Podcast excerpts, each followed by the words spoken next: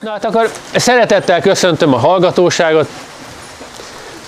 Sok ö, ismerős arcot látok, meg sok ismeretlent is. Bemutatkozom, hát ha nem, mindenki, nem mindenkivel találkoztam.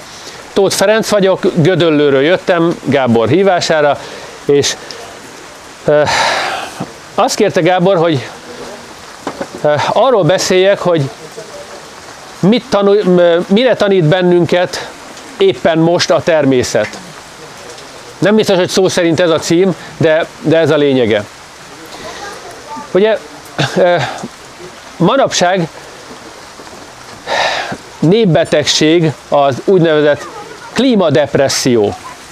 Nem tudom, ismerőse ez a kifejezés.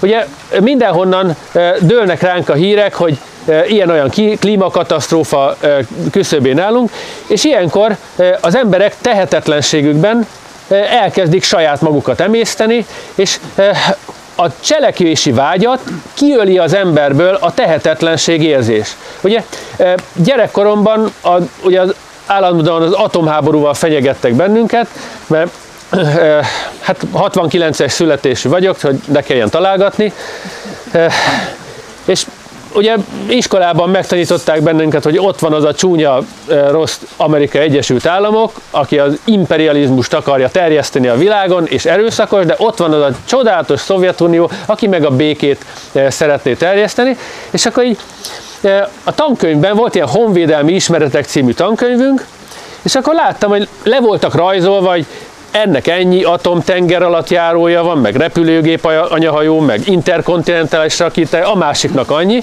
és akkor így néztem, hogy értem én, hogy úgy tanuljak, hogy az egyik a jó, a másik a rossz, de én úgy látom, mind a kettő a föld elpusztítására törekszik. Hát ezzel a fegyverzettel nagyon más nem lehet csinálni. És akkor a Honvédelmi Ismeretek című könyvünkben volt egy olyan fejezet, hogy mit tegyünk atomháború esetén. És akkor Hát ezzel megalapozták nekünk a, a nukleáris depressziónkat. Hogy, hogyha nukleáris szennyezés van az ételen, például a kenyeren, kenyéren, akkor ne együk meg a kenyérnek a héját, csak a belsét. És, e, már gyerekként, nem voltam nagyon okos gyerek szerintem, de már gyerekként ezen fönnakadtam, hogy de hát ezt jó van, lehámozom a héját, de hát utána másnap megsütik azt a kenyeret, és miből? És hát a levegőt beszívom, és hát tehát egyszerűen nem értettem, hogy ezt, e, mert azt, úgy, azt értettem, hogy nem viccből írják a tankönyvbe ezt, hogy hámozzuk le a kenyérnek a héját, és akkor majd kevesebb nukleáris szennyezés kerül a szervezetünkbe, de úgy voltam vele, hogy, hogy értem, hogy ezt nem viccből írják, de akkor mi ez, ha nem vicc? Mert viccnek tényleg durva lenne, mint a...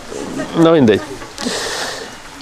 Aztán utána erről születtek ilyen mm, viccek, amivel nyilván az ember a depresszióját, a nyomottságát próbálja valahogy enyhíteni azzal, hogy, hogy viccet csinál az egyébként egyáltalán nem vicces helyzetből. Hát ugye volt az, hogy, hogy hogyha atomvillanást látunk, akkor mit csináljunk? Hát először is e, takarjuk el a e, szemünket azért, hogy amikor a roham sisak megolvad, akkor ne folyjon bele az olvat acél a szemünk. És, és, és tényleg az van, hogy, hogy e, ott is gyerekként mit éltünk meg? Hát egyrészt az, hogy tehetetlenek, vagy hogy tudjuk mi ott az osztályteremben megakadályozni, hogy a két nagyhatalom egymásnak essen, és ugye a nukleáris háborúval tönkre tegye a jövőnket. Hát sehogy. Hát akkor jobb hiány legalább viccet csinálunk a dologból. És, és ez, ez volt a lehető legjobb, amit tettünk, ugyanis mint látható, a mai napig nem következett be az atomháború, tehát az, amitől rettegtünk egész gyerekkorunkban, mert mondtam, mondom, nyomták belünk iskolában, híradóban, minden, mindenhol, hogy ettől, ettől kell félni, ez végül is nem következett be, de nagyon, nagyon sok eh, alkotó erőt vett ki belőlünk egész addig, amíg meg nem tanultunk, mondom, viccet csinálni abból a helyzetből, amit, amin úgyse tudunk nagyon változtatni. Na most minden korszaknak úgy tűnik megvannak ezek a mumusai, amivel riogatnak. Most miért lehetett riogatni bennünket annak idején az atomháborúval? Mert ez valós veszély volt. Egyébként a mai napig valós veszély, tehát nem, elvileg nem lehet kizárni, hogy ez bekövetkezzen, de nem következett be. ugye itt van ez a globális klímakatasztrófa, amivel most riogatják az embereket. Valós veszély, hát hogy ne következhetne be? És tudunk ellene tenni? Tudunk. Leginkább azt tudjuk ellene tenni, hogy a szívünkben, lelkünkben, képzeletünkben élő természetet azt óvjuk meg attól, tehát hogy a le, mert azt, hogy, hogy most a Brazíliában kivágják az esőerdőt, vagy felgyújtják, vagy nem gyújtják fel, azt innen magfalváról nagyon kevéssé tudjuk befolyásolni. De hogy a lelkünkben lévő erdőket, a, azt a gazdag világot, ami az ember képzelet, képzeletében, lelkében él, és ami miatt érdemes élni, hogy azt ez a sok riogatás ne tudja elpusztítani, hát azért viszont tudunk tenni. Mert, mert az a természet, az, az a csoda, az a sok élőlény, az mind a szívünkben él, és hát az, azt meg tudjuk óvni. És hogyha megóvjuk a szívünkben, az, em, az emlékeinkben, a képzeletünkben azt a sok csodálatos élőlényt, amit ez a klímakatasztrófa riagatás veszélyeztet, akkor bízhatunk benne, hogy a közvetlen környezetünkben is egy kicsit könnyebb lesz megkímélni azokat az élőlényeket, amik egyébként nem ártanak nekünk. Most mondok rögtön egy olyan példát, ami lehet, hogy sokakat meg fog botránkoztatni, ugye a mesztelen csigák. Hát ha valamilyen élőlény nagyon szoktak utálni az emberek, hát az pont a mesztelen csiga. És e, bocsánat, ha valaki már hallotta ezt a példát, mert ked, egyik kedvenc példázatom ez a, e, ez a csiga példázat, pont, pont amiatt, hogy e, hogyha úgy érzi az ember, hogy, hogy vannak olyan élőlények, amit igazán undorodik, eh, akkor még nem fogadta be a természetet a szívébe eléggé. Eh, nem azt jelenti, hogy tétlenül tűrjük, hogy a mesztelen csigák lezabálják az összes salátát a kertben. Dehogy is. Hát van olyan ismerősem, aki tanyán él, és mit csinált a csigák ellen? Hát kacsát szerzett be. Ugye sokféle kacsa van, sok, sokféle szokásra, de mindegyik kacsa nagyon szereti a mesztelencsigát.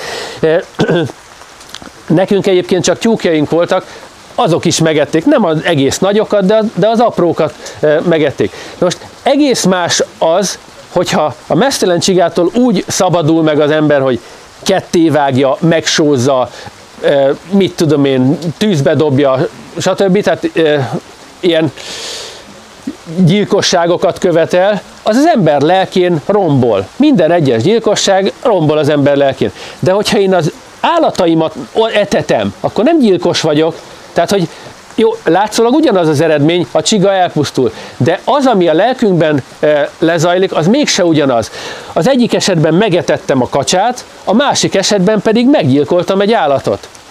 Mondom, nagyon-nagyon más lenyomatot hagy, az ember lelkében, hogy melyik, melyik mit csinál. Tehát én nem vagyok vegetáriánus, húsevő vagyok, e, és semmi gondot, tehát e, semmi gondot nem jelent a számomra, ugye ma is marha pörköltöt készítettem, és jól belakmároztam belőle. És amikor elmentem a henteshez, és megláttam azt a gyönyörű marhahúst, e, és a hentes is látszott rajta, amikor megfogta azt a marha lábszárat, és oda nyújtotta, látszott rajta, hogy ő megadja annak a húsnak azt a tiszteletet. Ezen keresztül megadja annak az állatnak is a tiszteletet, aminek a húsát tesszük, megadja a tiszteletet közvetve annak az embernek, aki azt az állatot felnevelte. Lényeg az, hogy ott van egy marha, amit levágtak, tehát megölt, megöltük, együtt az emberiség, a társadalom, stb. megöltünk egy állatot azért, hogy megehessük a húsát. De ez, ez nem gyilkosság, ez a természet rendje szerint való, tehát az, amikor a farkas mit kikaparja a pockot és megeszi, hát annak a pocoknak az életét kioltja. De ez nem gyilkosság, ez táplálkozás. A gyilkosság az az, amikor annak a másik élőlénynek a halálát csak azért akarom, hogy az a másik élőlény az ne létezzen tovább. Tehát euh, ugye sokszor gondolkodtam azon, hogy, hogy na, milyen halállal nem szeretnék meghalni. Mert ugye mindannyian meghalunk, ez nagyjából nem kérdés, de mégis olyan érzésem volt, hogy, hogy az, hogy embertársam keze által szándékos gyilkosság áldozat, hát azt, azt nem valahogy ahhoz nincs kedvem. és miért? Itt is lélektani, mert nem mindegy az, hogy véletlenül eltalál mondjuk egy golyó, vagy szándékosan lőnek le. Tegyük fel, hogy mind a ketténél azonnal meghalok, nincs szenvedés. És azt mondom, hogy számomra innen most, jó, nem éltem át, vagy ha átéltem, már nem emlékszem, de én azt mondom, hogy nem mindegy, mert az egyiknél van egy, ott van mögötte a szándékos rossz indulat, a másik esetben pedig véletlen. Senki nem akart nekem ártani, csak úgy jött ki a lépés, hogy hát engem találta az a golyó. Nagyon, nagyon nem mindegy léle, lélektanilag. Tehát az, ami szerintem a legnagyobb ellensége a lelki békénknek, ami leginkább veszélyezteti a lelki békénket, az egyik dolog, az a rossz indulat, a szándékos rossz indulat. És az, amikor az ember kimegy éjszaka a kertbe, hogy lesózza azokat a csigákat, akkor ez egy rossz indulatú hadjárat. Ha kimegy azért, hogy összegyűjtse azokat az állatokat, azokat a csigákat, hogy megetesse, mondom, a kacsákkal, ott pedig nem rossz indulat van mögötte, hanem én jót akarok a kacsáknak. Hát, na jó, lehet, hogy most már túlmagyarázom ezt a dolgot. Hasonló a helyzet a gyomlálással. Nagyon sokan gyűlölik a tarackot. Fú, mert azt milyen nehéz kiírtani. Na most, eh, a tarack, ugye tarack búza, eh, tényleg nagyon nehezen írtható a veteményesből, Viszont, hogyha valakinek a kertjében nagyon sok ilyen tarack van, és az szép és jól érzi magát, akkor lehet, hogy érdemes utána olvasni, vagy utána járni, hogy mire jó a tarasznak az a föld alatti raktározó szövete, és mire jó a föld feletti zöld levele.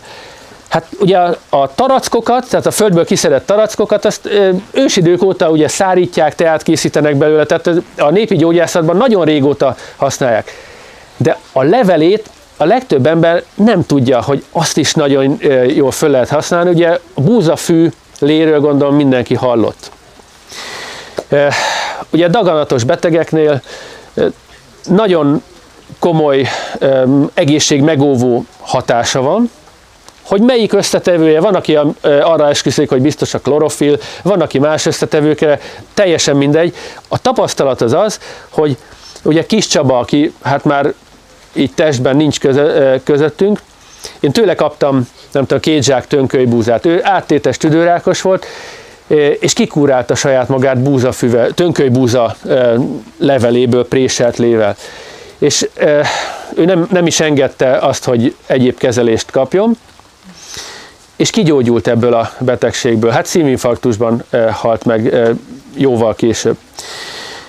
És mondta, hogy, hogy ő orvos ismerőseinek is ajánlotta, hogy adják a daganatos betegeknek ezt a búzafű levet, mert akkor a kemoterápiának a káros mellékhatásai nem fognak olyan durván kijönni nem hull ki a hajuk, nem megy, ki az, eh, nem megy el az étvágyuk, stb. Tehát önmagában is főkezelésként is lehet, de azt jelen pillanatban az orvos, eh, orvosi gépezet nem engedélyezi, nem támogatja, de kiegészítő kezelésnek engedélyezik, hogy, hogy akkor a úgymond vegyszeres kezelés mellé, akkor a mellékhatások enyhítésére ezt szedhesse valaki. Na jó, eh, itt van a búzafű, de nem mindenki tud búzát vetni, mert nincs olyan területe vagy esetleg az a, az a föld, amivel rendelkezik, az nem fogadja be azt a búza magot, vagy azt a tönköly vetőmagot, de a tarack jól érzi magát.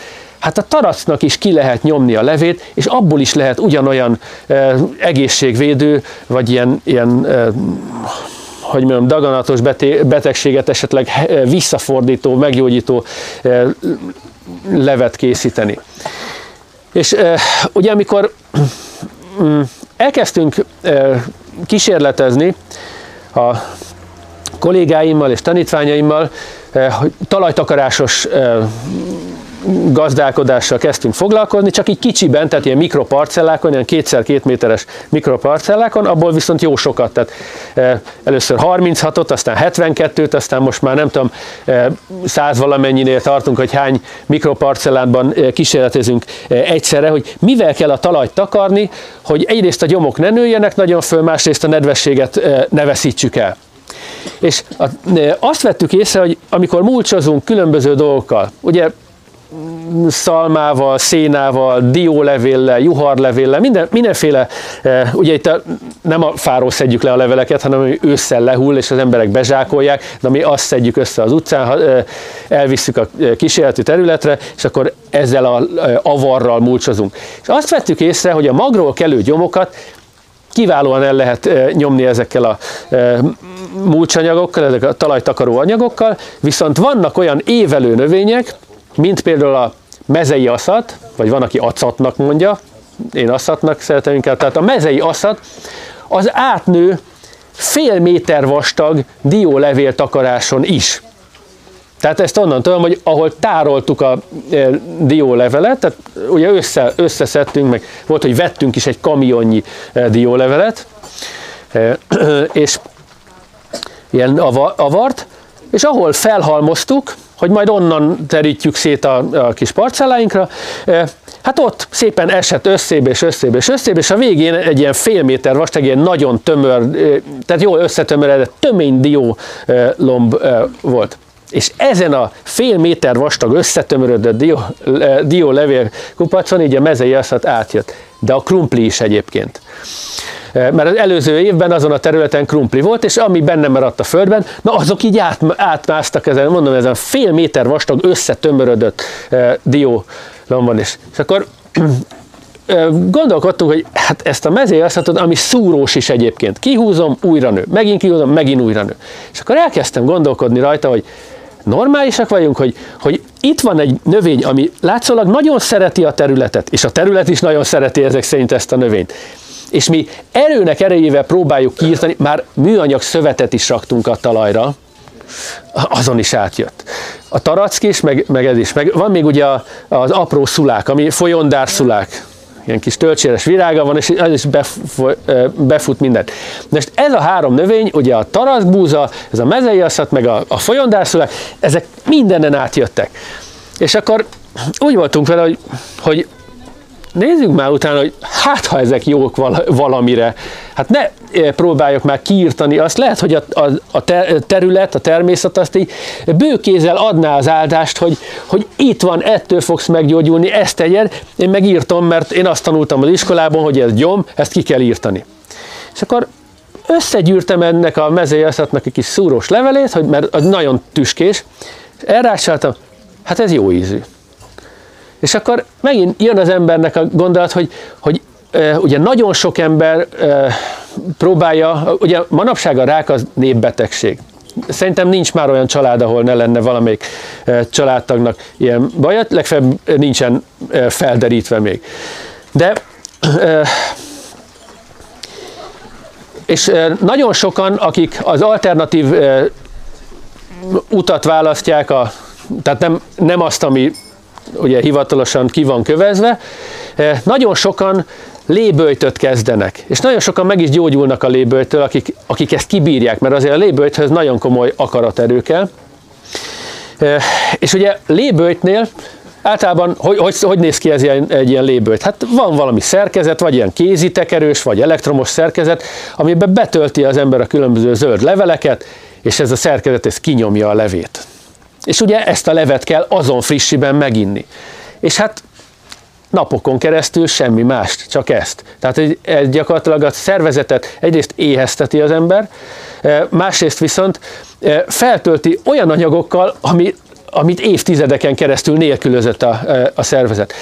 És akkor az átlag ember mi, mibe ütközik bele, mondjuk egy városlakó, honnan szerezzen olyan zöldséglevelet, amit nem permeteztek agyon, nem műtrágyáztak agyon, nem adják aranyáron, mert azért egy nagy csokor levélből igen kevés lé lesz, hogyha valaki ezt már kipróbálta.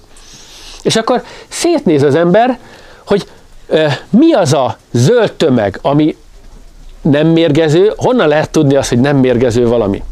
Jó, az, van szakirodalom. Tehát aki szeret a szakirodalomban kutakodni, az nézzen utána a mérgező növények, tehát gyakorlatilag minden, minden növény, ami a környezetünkben előfordul, annak már felderítették a kémiai összetételét, és utána lehet nézni nagyon gyorsan, hogy melyik a mérgező és melyik nem. Egyébként a mérgező növényt is meg lehet enni, csak nagyon óvatosan és nagyon keveset, mert dózis teszi a mérget.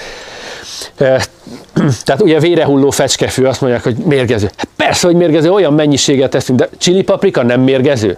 De hát azért mégiscsak árusítják élelmiszerként, és esszük, és tesszük az ételünkbe. De hogyha valaki, ugye volt két fiatal srác, akik ilyen paprika feldolgozó üzemben dolgoztak, és akkor, na, ki az, aki megmeri inni azt a csurgalék levet, ami ugye a gépből kijön. És akkor fogadásból megitták mindketten, ugye kupicával a, a csili paprika levet.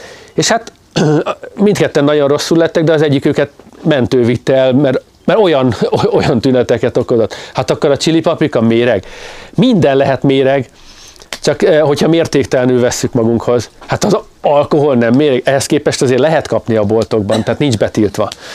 Tehát tehát minden méreg, és tulajdonképpen semmi sem méreg, tehát mért, mértéke válogatja. Tehát lényeg az, hogy azok a növények, vérehulló fecskefű, honnan lehet sejteni, hogy abból azért nem kellene nagyon sokat megenni egyszerre.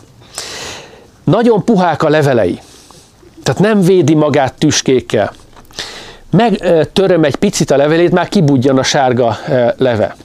Jó, megkóstolom, és csíp. Hát akkor lehet tudni, hogy lehet ezt fogyasztani, de nagyon óvatosan módjával, mint a csili paprikát. Mezei aszat, ugye tüské, vagy, vagy ö, szamárbogánc, vagy ilyenek, tüskés növény, látszik az, hogy, hogy ö, nem akarja, hogy beleharapjanak. Vajon miért nem? Hát a vérehulló fecskefűnek miért nincsenek tüskéi? Mert akkor beleharap, nem akar még egyszer beleharapni. És a bogáncsnak miért vannak tüskéi, meg nagyon sok más növénynek miért? Mert nagyon finom belülről. És így védi meg magát, hogy a szükségesnél többet azért ne legeljenek belőle. Ugye vannak állatok, amelyek e, megeszik, de az, e, a, a szamár az például megeszi ezeket a e, tüskés lágyszáróakat, de azért a szamár is módjával. Tehát, hogyha egy növény nagyon megvédi magát, mondom, tüskével, vagy nagyon kemény héjjal, vagy bármi ilyesmivel, akkor lehet sejteni, hogy ott valami értékes dolog van, amit, amit lehet bőségesen fogyasztani. Tehát van egy ilyen, most látszólag messzire kerültünk attól, hogy mire tanít minket a természet, de szerintem nem. Tehát a természet arra tanít bennünket, hogy csak azt a növényt, állatot, sziklát vagy bármit tartjuk károsnak, amiről még nem tudtuk meg, hogy mire jó. Tehát amikor ellenséget látunk minden növényben, minden görönyben, minden árokban, szakadékban, meg embertársainkban, meg mindenben, az azt jelenti, annak a legbiztosabb jele, hogy valami igen lényegeset még nem tudunk.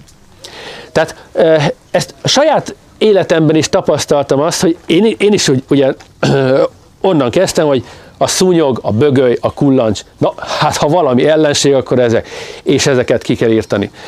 És akkor eh, megtudtam azt, hogy hát honnan tudtam meg, ugye gyerekkoromban nagyon szerettem ilyen belvizes területeken halázgatni. Befültes üveggel jártam, és néztem, hogy mi van benne. És akkor láttam, hogy ilyen nagyon érdekes állatok vannak benne, amik ilyen fickándozva úszkálnak, ezek voltak a szúnyoglárvák, nem tudtam, hogy az micsoda. Hazavittem. Rengeteget hazavittem belőle, mert annyira tetszett. És voltak ilyen kis, két kis szarvacskás, ilyen duci állatok, amik meg bukfencezve is tudtak úszni. Hát ezek voltak a szúnyogbábok azt is hazavittem. és akkor otthon akváriumba betettem, és elárasztottam a lakás szúnyogokat. Nyilván hát ezek kifejlődtek, és ott a szemem eh, láttára alakultak át, ugye a bábból így, így felnyílt a háta, kibújt belőle a szúnyog, így a víz tetején meg tudott állni, ott kicsit megszárítkozott, megkeményítette a szárnyát, aztán eh, elrepült. És egyrészt borzasztóan féltem a szúnyogoktól, mert nagyon viszketett a, a csípés, másrészt lenyűgözött ez az átalakulás, amit így gyerekként láttam. És, és akkor már nem volt olyan e, egyértelmű a számomra, hogy ezeket a szúnyogokat ki kell írtani. Aztán utána, amikor néztem, hogy mit csinál a szúnyoglárva, és láttam, hogy ez, így a vizet eszi látszólag. Tehát ilyen kis, kis legyezőkéi vannak a szájánál, és így, így a szájába hajtja be a vizet. És ugye, hogyha zavaros vízbe beleteszi az ember a szúnyoglárvákat, a víz letisztul, meg kiszűrik az összes ilyen lebegő szennyeződés belőle, azzal táplálkoznak. És akkor így elgondolkodtam, hogy hű a mindenit, hát ezek valami nagyon hasznosat csinálnak. Aztán tartottam otthon mindenféle vízi állatot, ragadozó vízi állatokat, és láttam, hogy azok meg nagyon szeretik kis halakat, meg gőtelárvát, meg ilyesmit, és láttam, hogy ezek meg nagyon szeretik a szúnyoglárvát megenni. És tehát gyerekkoromban, mondom, egy, egy kis belvizes terület, meg néhány befőttes üveg segítségével, így láttam, hogy az az élőlény, a szúnyog, amit gyűlöltem, és ki akartam írtani mindent, hát az egy, az egy kész csoda, és és nagyon sok olyan élőlény, amit meg eleve nagyon szerettem, hát az ezzel táplálkozik. És akkor miért akarom én ezt kiírtani? Na jó, akkor a szúnyoggal kicsit már megbarátkoztam, és azt csinál, hát úgy voltam vele, hogy, hogy akkor legyen egy ilyen sport kettőnk között, a szúnyog megpróbálja kiszívni a véremet, én meg megpróbálom megenni a szúnyogot. És akkor rám szállt a szúnyog, beszippantottam, nem is rossz az íze. És akkor már is nem az van, hogy, hogy kiszolgáltatott áldozatnak érzem magam, aki, akit ezek a gonosz szúnyogok meg akarnak csapolni, hanem úgy vagyok fel, hogy akkor most lássuk, ki eszik többet a másikból. Már, már is nem, nem haragudtam, már is nem gyűlöltem a szúnyogot. Attól még ugyanúgy viszket a szúnyogcsípés, de nincs bennem az a rossz érzés, mert a gyűlölet, gyűlölette az ember mérgezi a saját lelkét. Ugye, ha gyűlölöm, ha nem gyűlölöm szúnyog, szúnyogot, a csípés mindenképp viszket. Hát akkor nem jobban jövök ki, hogyha legalább megszeretem azt a szúnyogot. Akkor is viszketni fog, meg agyon fogom csapni a szúnyogot, de nem gyűlölettel csapom agyon a szúnyogot, hanem úgy vagyok fele, hogy most ez egy, ez egy játék kettőnk között. Vagy elég gyors, hogy elmenekülsz előlem, vagy nem. És ha, ha gyűlölettel csapom agyon, ugyanaz a vége, mint hogyha nem gyűlölettel csapom. Látszólag ugyanaz a vége, mert a szúnyog elpusztul. De mégse ugyanaz, mert az, hogy az én lelkemben közben milyen változás történt, az a különbség. És az, a, ezek a pici különbségek, ezek rakódnak, rakódnak az emberre. E, és ugye nem tudom, biztos sokan e, lát, láttátok, tegeződhetünk? Akkor köszönöm szépen. Akkor biztos e, sokan láttátok az Avatar című filmet. Ugye van benne egy jelenet, amikor a őslakos leányka, ugye a törzsfőnök lánya, a jövevény e, jenki harcosnak e, ugye tanítja, hogy hogy kell vadászni, meg ilyesmi, és e, elhangzik egy ilyen mondat, hogy szépen ölsz. Emlékeztek erre a jelenetre. Tehát amikor amikor le, lelövi azt az állatot, amit meg fog enni a törzs,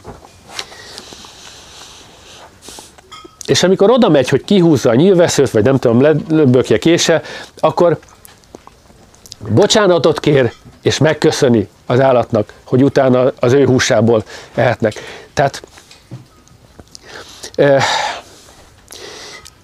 nyilván mindannyiunknak gondot okoz az ölés és a halál. Hát, eh, nem kikerülhető. Tehát amikor végig megyek egy a területen, tehát én rovarász vagyok, meg pókász, és tudom azt, hogy abban a gyönyörű gyebben, amiben olyan jó mezitláb járni. Hát széthúzom a fűszálakat, tele van apró élőlényekkel. És amikor én azon végig megyek, azokat agyon taposom. Van, amelyik belehal, van, amelyik csak megnyomorodik. Akkor most eh, csináljam azt, mint van valami őrült ázsiai szekta, akik sepregetnek maguk előtt, hogy na most eh, én azért megint csak mondom, rovarászként, pókászként tudom, hogyha félre seperjük ezt az állatot, ezeknek a többségettől nyomorék lesz. Hát ezek nagyon kis törékeny állatok. Hogyha a legfinomabb szőrszálú ecsettel seprem félre, attól is nyomorékká válik a, válik a legtöbb ilyen pici ízelt lábú. Hát ezek, ezek törékeny kis élőlények. Tehát ha félre seprem, ha félre fújom, bármi, bárhogy megpróbálom félre tenni, sajnos kárt teszek benne. hát akkor, akkor hol van a megoldás? Akkor ki sem mozduljak? Nem, nem az a megoldás. A megoldás az az, hogy el kell fogadni, hogy mindennek ára van. Az, hogy én, én nem csak az aszfalton, egyébként az, az aszfalton is ott mászkálnak ezek a egy milliméteres pici állatok, hát az ugróvillások, nem tudom, valaki ismeri ezeket. Hát, volt ilyen, gyerekekkel kimentünk Budapesten, a keleti pályaudvar közelében, egy ilyen kavicsal leszórt terület, a második János Pál pápa tér, régebben köztársaságtérnek hívták. Ugye Sárosi Zoli, a kétholos könyvesboltban, ő szervezett valami nyári tábort, hogy na akkor a gyerekeknek mikroszkóppal mutogassam meg a parányi kis állatokat. És akkor jó, menjünk ki a parkba, és akkor így néztem, hogy milyen állatot fogok találni itt a parkban, amit meg tudok mutatni a gyerekeknek, mondjuk a galambon kívül. És akkor így beletúrtunk a kavicsba, és egy 4-5 centi mélységben, ahol a kavics nedves volt, tel is tele volt ugróvillással.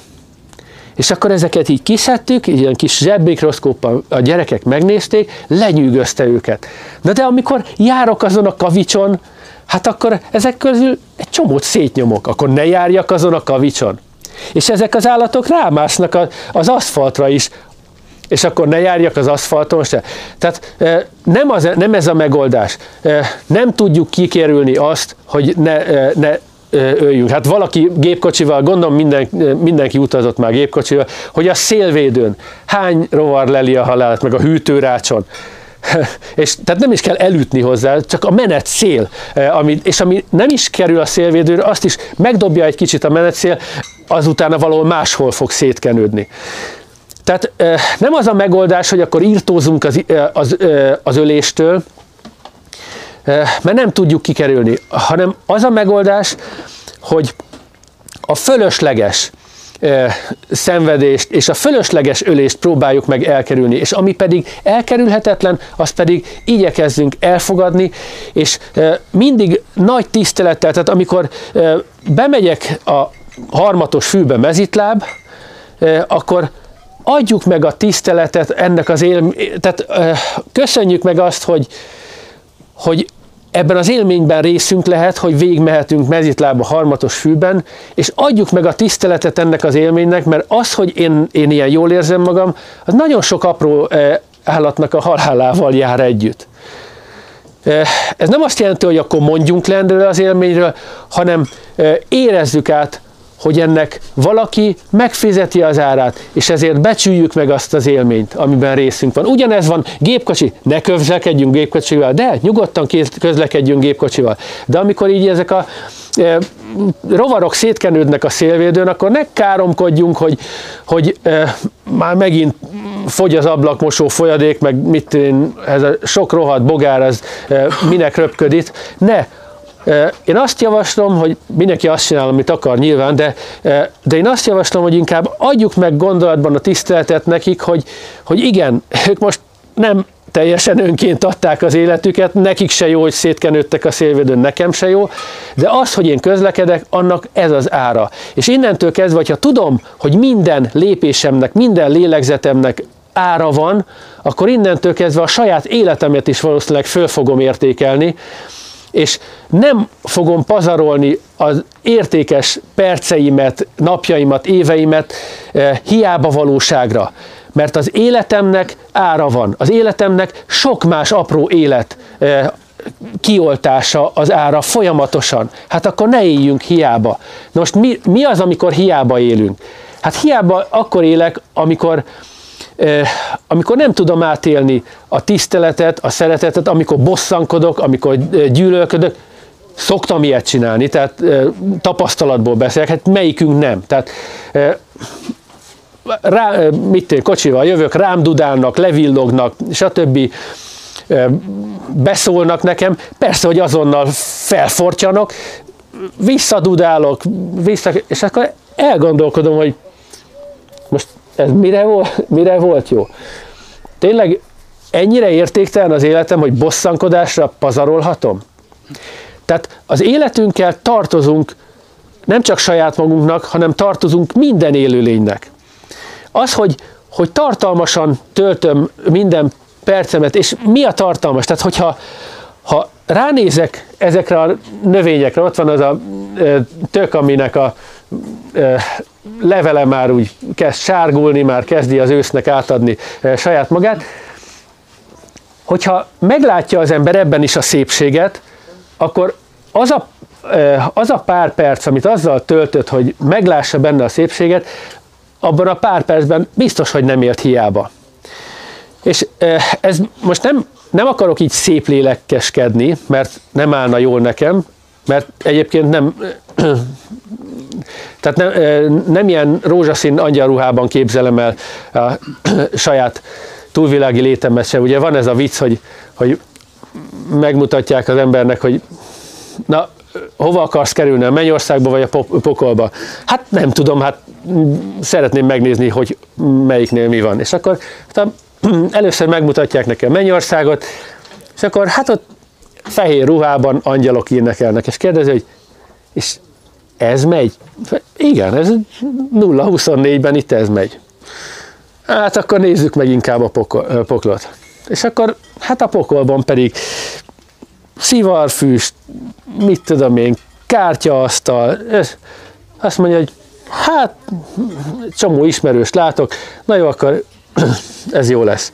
Úgy, ugye ez politikusokkal szokták mondani ezt a viccet, és akkor abban a pillanatban ez a kép eltűnik, se szivarfüst, se kártyaasztal, semmi ilyesmi, a szúrtos ördög megjelenik, elkapja az illető politikust, azt bevágja az üstbe, és elkezdi főzni. És akkor a politikus az ugye mondja, hogy, hogy hát nem erről volt szó, ja, bocsi, az a kampány volt, te most már választottál.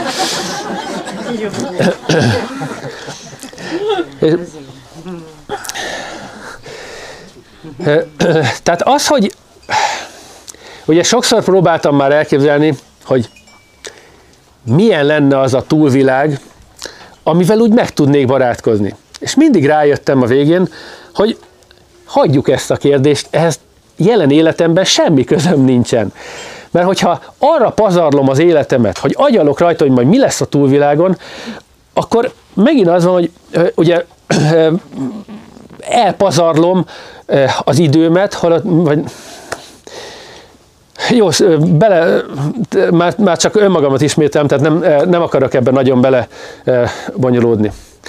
Van-e ehhez egyébként valakinek kérdése, hozzászólása, ellenvéleménye, bármi ilyesmi, amit eddig összehordtam? Igen. Volt az acatról, a szulák, Igen. meg a, tehát ezekről a problémás gyomokról szó, akkor semmi igazából alternatív az, hogy megesszük, nem, nem lett?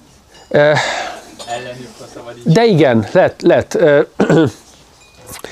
Van egy barátom, aki, aki egyébként az építőiparban dolgozik, tehát nem mezőgazdász, és hát ő látta az én kísérleteimet, hogy hogy próbálom ledamilozni, így letakarni, úgy letakarni, minden, minden módon kinyírni ezeket a növényeket, és akkor látta ezt a, ezt a sziszifuszi küzdelmet, és akkor gondolt egyet, mondta, hogy hát ez így biztos, hogy nem jó. Fogta, nem kasszálta le, egyszerűen csak letaposta ezeket a növényeket, és utána takarta le friss kasszálékkal. És kirohadt.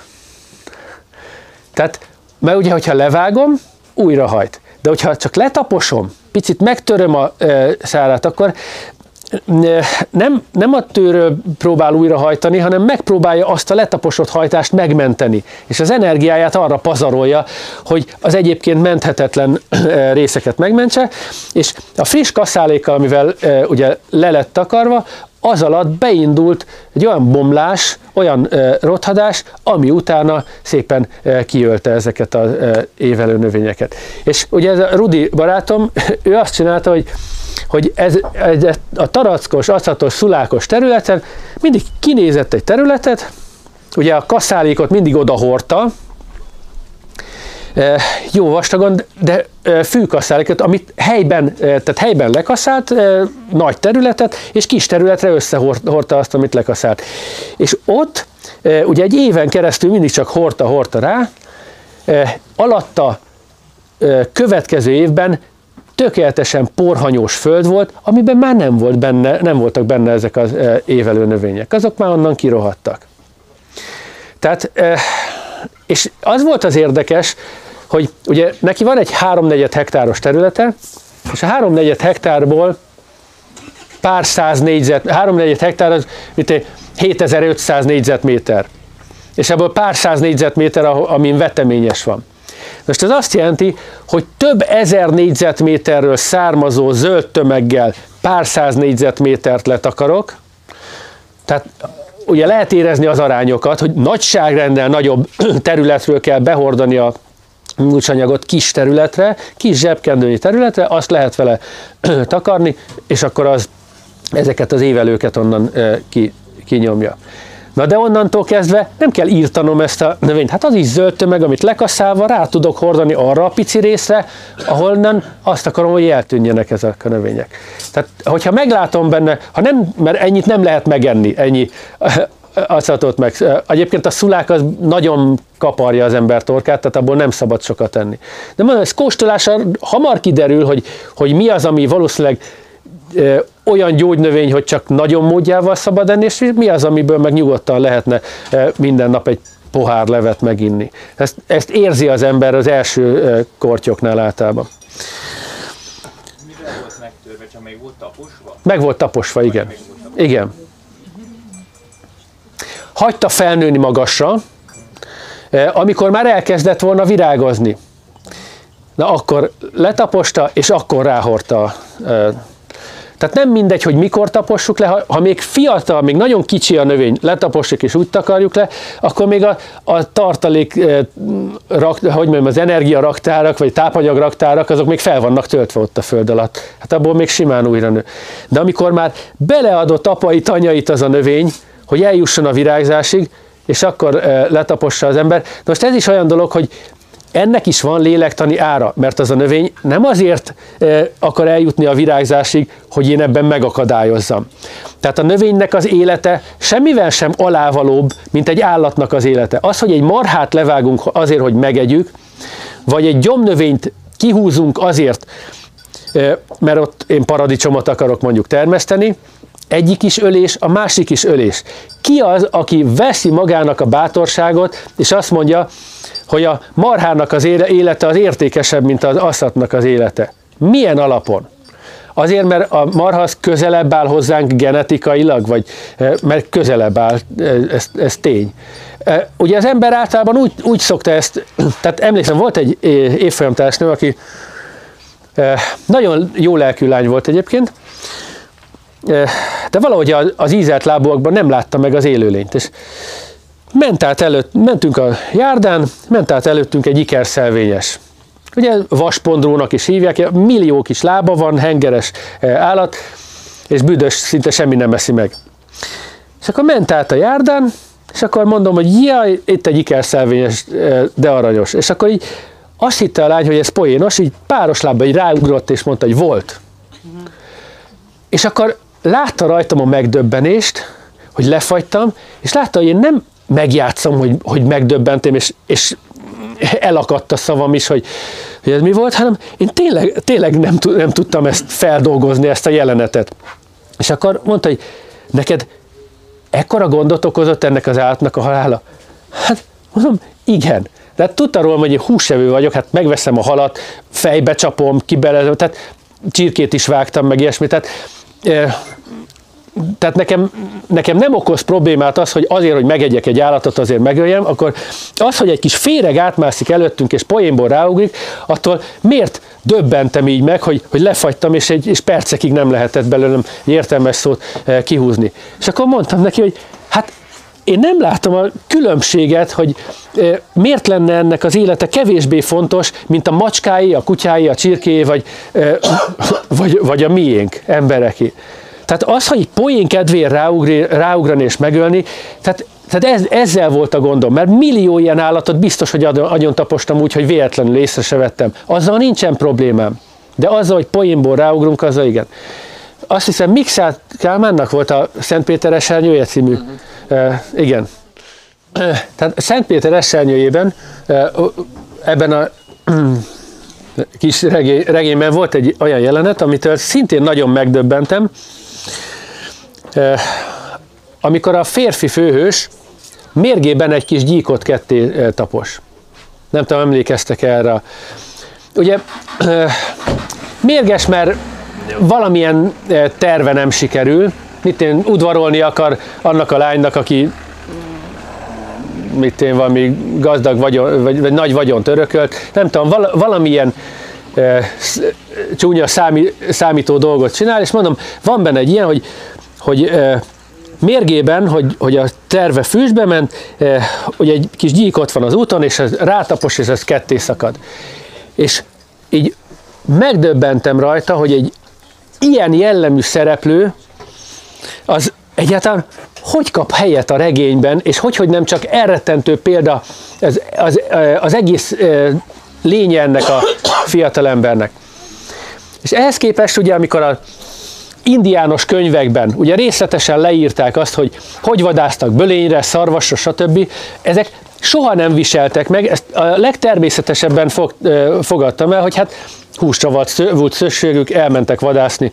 De az, hogy mérgében széttapos egy állatot, vagy poénból széttapos az állat, egy állatot az ember, na ez, itt kezdődnek a bajok. És akkor akkor megint visszaadnám a, a szót, hogy vagy kérdéseket. Igen. Az, az előadás elején arról beszéltél, hogy nem szeretnéd, hogyha valaki szándékosan Igen. áldozatnak az nem mindegy, hogy hogy hal meg? Hogy ö, ö, szándékosan ölték-e meg, vagy, vagy véletlenül? Igen, na most igen, a szándékos, szándékosságot is külön választanám. Engem nem is a szándékosság zavarna, hanem a rossz indulat zavarna. Igen, de az áldozatnak, az áldozatnak nem mindegy. Vagy, vagy, hogy, hogy, hogy, hogy nem, tudom, nem tudom, hogy mindegy -e. Hogyha majd meghalok, akkor valószínűleg meg fogom tudni, hogy, hogy mindegy nekem, vagy nem mindegy nekem. Most csak elképzelni az, tudom. Igen. a, a, a, a, a, az, átadni való, tehát a téma? Az, a, a, a, mit akartál ebben nekünk átadni? Ebben azt, hogy, hogy ö, rossz indulattal ne mérgezzük a saját lelkünket. Tehát az, hogy az áldozat mit érez, miután meghal, fogalmam sincs. A igen, itt a, a tettes védelme érdekében mondom. Mert hogyha engem valaki megöl véletlenül, vagy megöl szándékosan, nem, mind, nem mindegy, mert a tettes, ő tovább él, és hordoz valamit a lelkében, és azzal a, azzal a szennyel, amit hordoz, azzal szennyezni fogja a környezetét. És azok a szeretteim, akik itt maradnak, nekik nem mindegy, hogy, hogy mennyi szennyel kell megküzdeniük. És az, hogy szándékosan ölnek meg, ott is, hogy ez a szándékosság az jó indulat volt, csak rosszul sült el, vagy, vagy, vagy tényleg rossz indulat volt, az sem mindegy. És miért ne, nem tudom, hogy, hogy halálom után fogok-e valamit érezni, hogy fog-e ez engem érdekelni, fogalmam sincs. De az, hogy az itt maradóknak nem mindegy, hogy rossz indulattal öltéke meg, eh, vagy véletlenül öltéke meg az ismerősüket, hozzátartozókat, abban egészen biztos vagyok. Tehát, eh, tehát az, hogyha ha valaki, hát ezt, eh, ezt tengernyi szakirodalma van, tehát hogyha valaki nem hiszi, az jár, járjon utána, hogy azok, akik úgy veszi, veszítik el hozzátartozójukat, hogy azok, hogy az gyilkosság áldozata volt, hát azok sokkal, de sokkal mélyebben megsérülnek, mint, mint akinek véletlenül, vagy betegségben, vagy ilyesmiben hal meg hozzátartozó. Hát ez, ez szerintem, szerintem nyilvánvaló. És az, jó, tehát akkor, akkor megválaszoltam ezzel? A, igen. Tehát nem mindegy, a tettes itt marad, és a tettes, hogyha szennyes lelkű, és ezt a szennyet nem tudja a lelkéből kitisztítani, akkor ezzel a szennyel folyamatosan rontani fogja a környezetének a közérzetét, az életkedvét, minden ilyesmit. Tehát, tehát nem, nem a tettest sajnálom, és nem a tettest akarom védeni, hanem az egész itt maradó élővilágot. Mert az, hogy aki átmegy a túl, túlvilágra, fogalmam sincs, hogy mi van a túlvilágon, meg fogom tudni, de most nem, most nem érdekel, mert nem rám tartozik. Rám azt tartozik, hogy mi van itt, és milyen örökséget hagyunk itt magunk után a Földön. És akkor ugorjunk egy nagyot ugye az, az őserdőkre. Hát innen Európából nézve borzalmas, hogy mit csinálnak Brazíliában az őserdőkkel. Erdőírtások, fakitermelési célból, mezőgazdasági célból, és erdőírtások csak úgy. Volt egy barátom, aki kiment Brazíliába, és hát egy ottani magyar emberhez ment látogatóba, aki vett 200 hektár esőerdőt. Most mondta, hogy, furcsán mérik a hektárt ott Brazíliában, úgy volt vele, hogy és mekkora ez a 200 hektár, és rámutatta, hogy egy ilyen 20 ezer hektáros terület, hogy hát sen, senki nem ellenőrzi a telekhatárokat, hogy én úgy veszem, hogy így ez az egész földje, ez az enyém. Ezzel nem is lenne semmi baj, a baj ott van, hogy mondta ez a magyar ember, ő, ő nem bántja az esőerdőt. Ő azért vette meg, hogy ezt ne vágja ki senki. De mondta, hogy, hogy a helyiek, a brazil, brazil születésű emberek, azok ilyen nemzeti szégyenfoltnak tekintik az, az őserdőt. És hogyha valaki megvesz egy ilyen területet, akkor is kiírtja onnan az esőerdőt, hogyha nincs semmilyen terve a területtel. Mert a buja ős, őserdei növényzet az a gondozatlanságnak a jelképe ott náluk. Tehát pusztítás a semmiért. Tegnap beszéltem egy ismerőssel, aki a Börzsönyben, Börzsöny lábánál vesz kerteket azért, hogy azt ne pusztítsa el senki. Milyen furcsa dolog, ugye Budapestről kiköltöznek emberek, megvásárolnak ugye a hegy lábánál festői környezetben telkeket, jó, innen milyen szép lesz nézni a Dunát, meg a Börzsönyt, és ezeknek a kiköltöző embereknek a többsége letarolja azt, amit ott talál. Mert fú, ennek biztos a virágporától majd tüsszögni fogok, ebben megbújik a kullancs, ez mit tudom én, ez a fa mi van, hogyha kidől és a, rádől a, a vikendházamra, és így tovább. Minden növényre meg fogja találni, hogy azt miért kell kiírtani. Tehát ez tényleg olyan, olyan mint a viccben a medve, amelyik bal lábbal kell föl, és akkor végig gondolja, hogy, hogy amelyik állat a legjobban idegesít, azt felírja a halállistára, és találkozik vele, akkor megöli. És akkor ahogy gondolkodik, minden állatot felír a, felír a halál, és rájön, hogy igazából mindegyik idegesíti. Ugye, és akkor jön a őzike, hogy medve, igaz ez a halállista? Igaz. És tényleg minden állat rajta van? Tényleg. És én is? Igen. És akkor most megölsz? Igen. Dur, agyon csapja. Megy utána, nem tudom, a farkas, te medvekomát, ez igaz? Igaz. És én is? Igen. És engem is megölnél? Meg, dur, agyon csapja. És akkor megy a nyuszika, te medve, igaz ez a halást? Igen. És minden állat? Igen. Én nevem is rajta van? Igen. És nem tudnál onnan kihúzni engem? De igen. és, és e, valahogy így van ezekkel a növényekkel, és hogy, hogy végignézzük a kertbe, megvesz valaki egy területet, és elkezdi végignézni a növényeket. Minden növénynél meg lehet találni az okot, hogy azt miért kell onnan kiírtani. És minden növénynél meg lehet találni azt is, hogy miért lehet mégis rajta, miért lehet kihúzni a nevét a halállistáról. Mert nincsen haszontalan növény. Ha más nem, ugye fásszárú növény, biztos mindenki szeret sütögetni. Hát sütögetni azért nem hasábfán szokás, hanem gajjon. Hát más a hangulata, és az a parázs, ami utána marad, az is más hangulatú. Hogyha az ember belenéz a parázsba, ugye a parázsban egy új világ jelenik meg.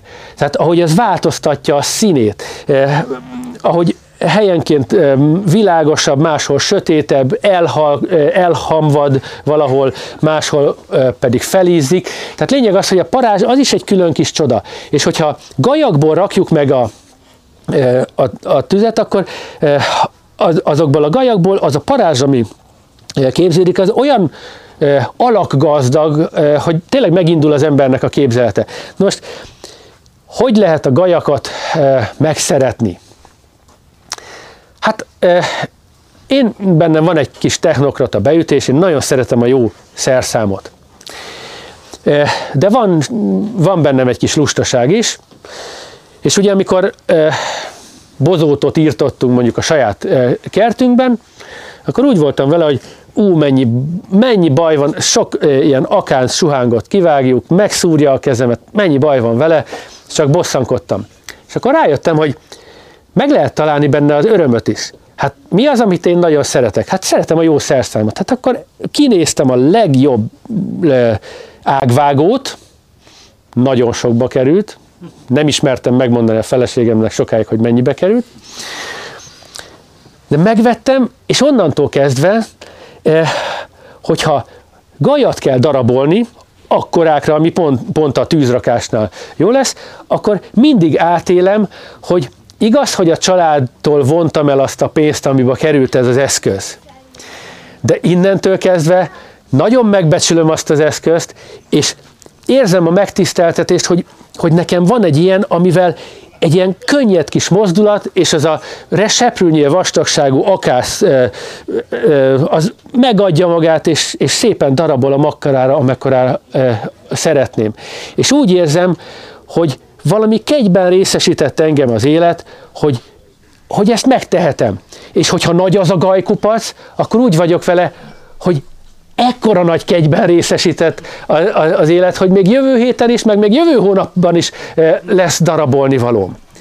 És nem hiába vettem meg a család, a gyerekeim szájától elvonva a forintokat, azt a nagyon drága eszközt, eh, és onnantól kezdve nincs az a bozót, amiben ne látnám meg az értéket. Mert, mert azt látom, hogy na, ezt is darabolhatom. Eh, és mindenkinek megvan az a, az a kis csecsebecse, vagy nem tudom, ilyen mm, önkényeztető dolog, ami miközben kényeztetem magam, a közben mégis valamit, amit eddig értéktelennek láttam, ami bosszantott, azt át tudom tenni a lelkemben egy másik rekezbe, ajándékot és áldást látok benne. Hát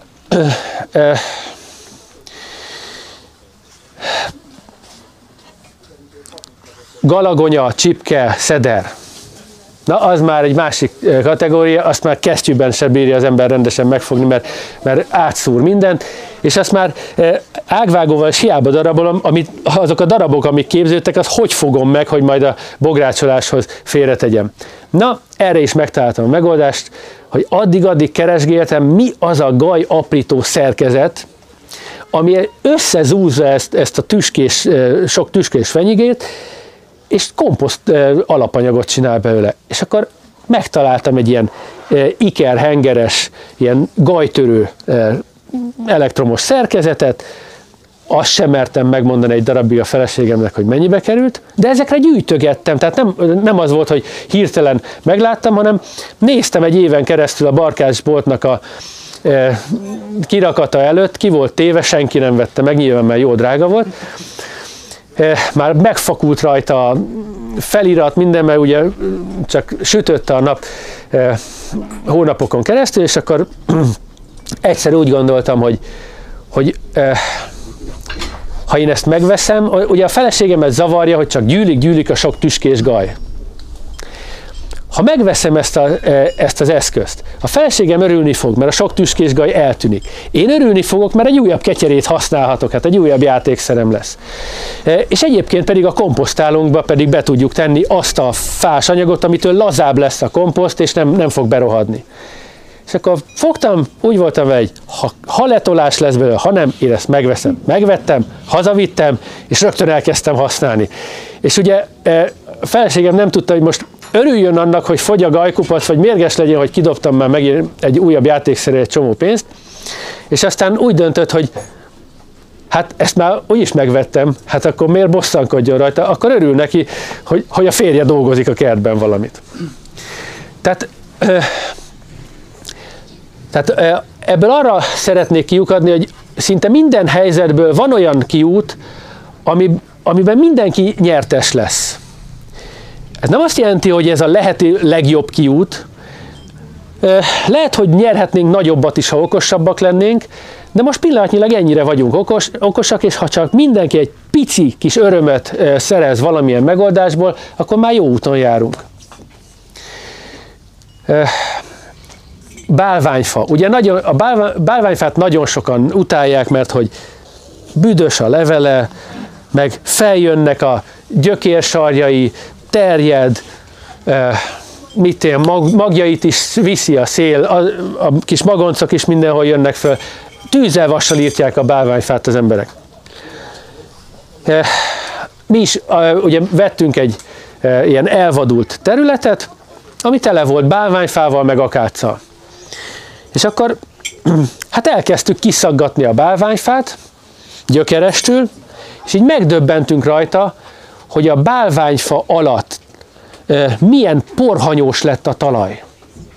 Ugye nagyon sekélyen fut a talaj felszíne alatt, ugye ezek a gyökerek, amiből jönnek ki a gyökérsarjak, nagyon sekélyen, így behálózza szinte a, a talajt, de amikor ki, kiszedjük, mondom, az akác után nem lesz porhanyós a talaj, de a bálványfa után nagyon jó porhanyós televény marad. És akkor úgy voltam vele, hogy, hogy erre a fára haragut, har, haragszanak az emberek. Aztán így, amikor félretettem azt, hogy azt tanultuk a bálványfára, özönnövény, és írtani kell, stb. Félretettem így az előítéleteket, mert pont tűző, ugye napsütés volt, és a bálványfa árnyékába húzottam be. És éreztem, hogy ennek nagyon jó az árnyéka, tehát na, tényleg nagyon hűsítő, kellemes volt alatt a, a levegő, és akkor így ránéztem, és úgy voltam, hogy de hát ez a fel, ez gyönyörű. Hát gyönyörű, sudár, egyenes törzse van, a levelei makkegészségesek, ugye nem támadja meg gyakorlatilag semmi, és akkor egy kicsit jobban elkezdtem utána olvasni a bálványfának. És kiderült, hogy körülbelül két perc kemény nyomozás után kiderült, hogy a mennyország fájának is hívják. Ugye angolul Tree of Heaven, de ugye Kínában, ja igen, és kiderült, hogy, hogy Kínában ősidők óta gyógyításra használják. A gyökerének a kérgéből daganat ellenes készítményeket csinálnak a kínai népi gyógyászatban. És akkor úgy voltam vele, hogy és ezt írtjuk. Elkezdtem dörzsölni a levelét, és ilyen bőrgyulladásos, hát csak kíváncsiságból bedörzsöltem vele olyan bőrrészeket, amik ilyen időgyulladásban voltak, mint főleg az arcomon voltak ilyen dolgok, és akkor úgy éreztem, hogy ez jól esik a bőrömnek, hogy ezzel bedörzsölöm. Ugye illóolajjal van tele a... Tehát nem vagyok népi gyógyász, meg tehát gyógynövény szakértő se vagyok, hanem egyszerűen csak szeretem mindenben megtalálni az értéket. És addig, amíg ez nem sikerül, addig úgy vagyok vele, még nem elegendő a tapasztalatom, nem elegendő a tudásom, mert egy valamiben biztos vagyok, hogy minden érték. Nincs olyan élőlény, ami, ami ne lenne értékes. Ugye annak, hogy a kullancsra is visszatérek, milyen értéket lehet megtalálni a kullancsban? Hát ugye átestem egy jó pár évvel ezelőtt egy elég súlyos Lyme-kór fertőzésen, tehát ugye borélia fertőzésen, amiből ugye Lyme-kór fejlődött ki. Kullancs terjeszti ezt a baktériumot, és a legkülönbözőbb tüneteket tudja okozni. Jó hosszú lappángási ideje van, hát nekem a tünetek azok voltak, hogy, hogy itt a vállövem elkezdett írtózatosan fájni, és annyira fájt, hogy már csak a földön tudtam fetrengeni, és nem volt olyan testhelyzet, amiben a fájdalom enyhült volna. És az, hogy felkeljek a föld, földről, kimenni vécére, az olyan kihívás volt, hogy, hogy körülbelül egy fél óráig gyűjtöttem a lelki erőt, hogy, hogy, hogy fel, felkeljek a földről. És akkor próbáltam, hogy, hogy vajon kevésbé fáj hogyha felhúznak a földről a családtagok. Hogy akkor fogjátok meg a kezemet és húzatok. Nem, ugyanúgy fájt. Tehát egyszer nem volt jó, jó megoldás. És akkor ugye elmentem Lakos Andrásnak a Limekor központjába, ahol vért vettek, megállapítottak tényleg az. Felírt ugye az orvos ilyen három hetes antibiotikum kúrát. Ezt végig is csináltam, de amikor már folyamatosan véres hasmenésem volt, és ez nem akart elmúlni, akkor elgondoltam rajta, hogy biztos, hogy ez a gyógyulás útja. És emlékeztem, hogy 20 évvel ezelőtt ugyanettől az orvostól, aki felírta nekem a három hetes antibiotikum kúrát, ugyanettől az orvostól hallottam az előadásán, hogy a Lymekor ellen mi a legjobb védekezés vagy megelőzés? Ha már benne van az ember szervezetében a kórokozó. Hát a vérkeringést folyamatosan föntartani úgy, hogy ne legyen pangás sehol a szervezetben. Mert ahol a pangás kialakul, ott támadnak ezek a baktériumok, és, és akkor jön a fájdalom, meg egyre súlyosabb, hát bele is lehet halni egyébként a Lyme-korba. Tehát szívet is megtámadhatja, agyat, bár, bármilyen szervet megtámadhat. És akkor em, visszaemlékeztem, hogy de hát ugyanez az orvos tanácsolta annak idején még fiatal orvosként, hogy ha valaki sportoló, abba ne hagyja a sportot, tartsa fönn a vérkeringését, mert akkor a betegség nem fog ilyen e, durva, e, hogy mondjam, formát ölteni. És akkor úgy voltam vele, hogy na én nem, vissza sem mentem a kontrollra, nem érdekelt, hogy mennyi ellenanyag, meg akármi van a véremben, hanem úgy voltam vele, hogy na, amikor még fiatal orvos volt, amit tanácsolt, na én most azt fogadom meg. És akkor elkezdtem gyógytornázni, futni, stb. És azóta is eh, tünetmentes vagyok. Néha érzem, hogy jönnek vissza a tünetek, kezd így begörcsölni nyakam, meg ilyesmi, akkor tudom, hogy fejkőzés, lazítás, futás, eh, torna, tehát egyszerűen mozogni, mozogni, fenntartani a vérkeringést, eh, és ez egy élet, életre szóló játék, hogy érzem, hogy jönnek vissza a tünetek, azonnal el kell kezdeni mozogni. Nyilván, hogyha ha valami baleset érne, és nem tudnék mozogni, Hát lehet, hogy akkor ott lenne a mese vége. Egy nyári üröm. Egy nyári üröm, igen, az Artemisia annua. Eh, az egynyári eh, üröm is egy eh, daganatellenes, illetve hát időgyulladások kezelésére alkalmas gyógynövény. A Marosvásárhelyi Egyetemen az ottani kollégák elkezdték kutatni, hogy hogy lehet ott azok között az éghajlati körülmények között ezt a egyébként mediterrán igényű növény, növényt termelni. És ott a Marosvásárhelyi kötött talajon, azon a hűvös éghajlaton ilyen embermagasságú hatalmas űrmöket tudtak megtermelni, kimérték a, a hatóanyag összetételét, és az is tökéletesen versenyképes volt azzal, amit a e, állítólag ideális termőhelyeken meg lehet termelni. Most az egynyári űrmöt, ez azt jelenti, hogy bárki, akinek kertje van, otthon is meg tudja termelni. Nem igényes, nem különösebben igényes növény, de amikor fiatal, akkor még pátyolgatni kell. Aztán később hatalmas, mondom, ilyen, tehát gyakorlatilag ágvágó ollóval lehet leszületelni a végén, amikor jól megkemészik a, a szára. Nagyon sok, sokféle üröm van, és ugye a fekete üröm a leggyakoribb.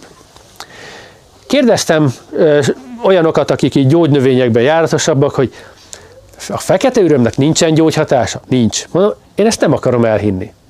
Biztos, hogy van, csak még esetleg nem fedeztük föl. A fehér üröm. Hát a fehér üröm ugye az közismert, ugye az abszint, ugye vermutban, igen, Artemisia abszintium, tehát nem véletlenül van ez a név, tehát ugye alkohollal együtt hát kellemesen bódítja az embert.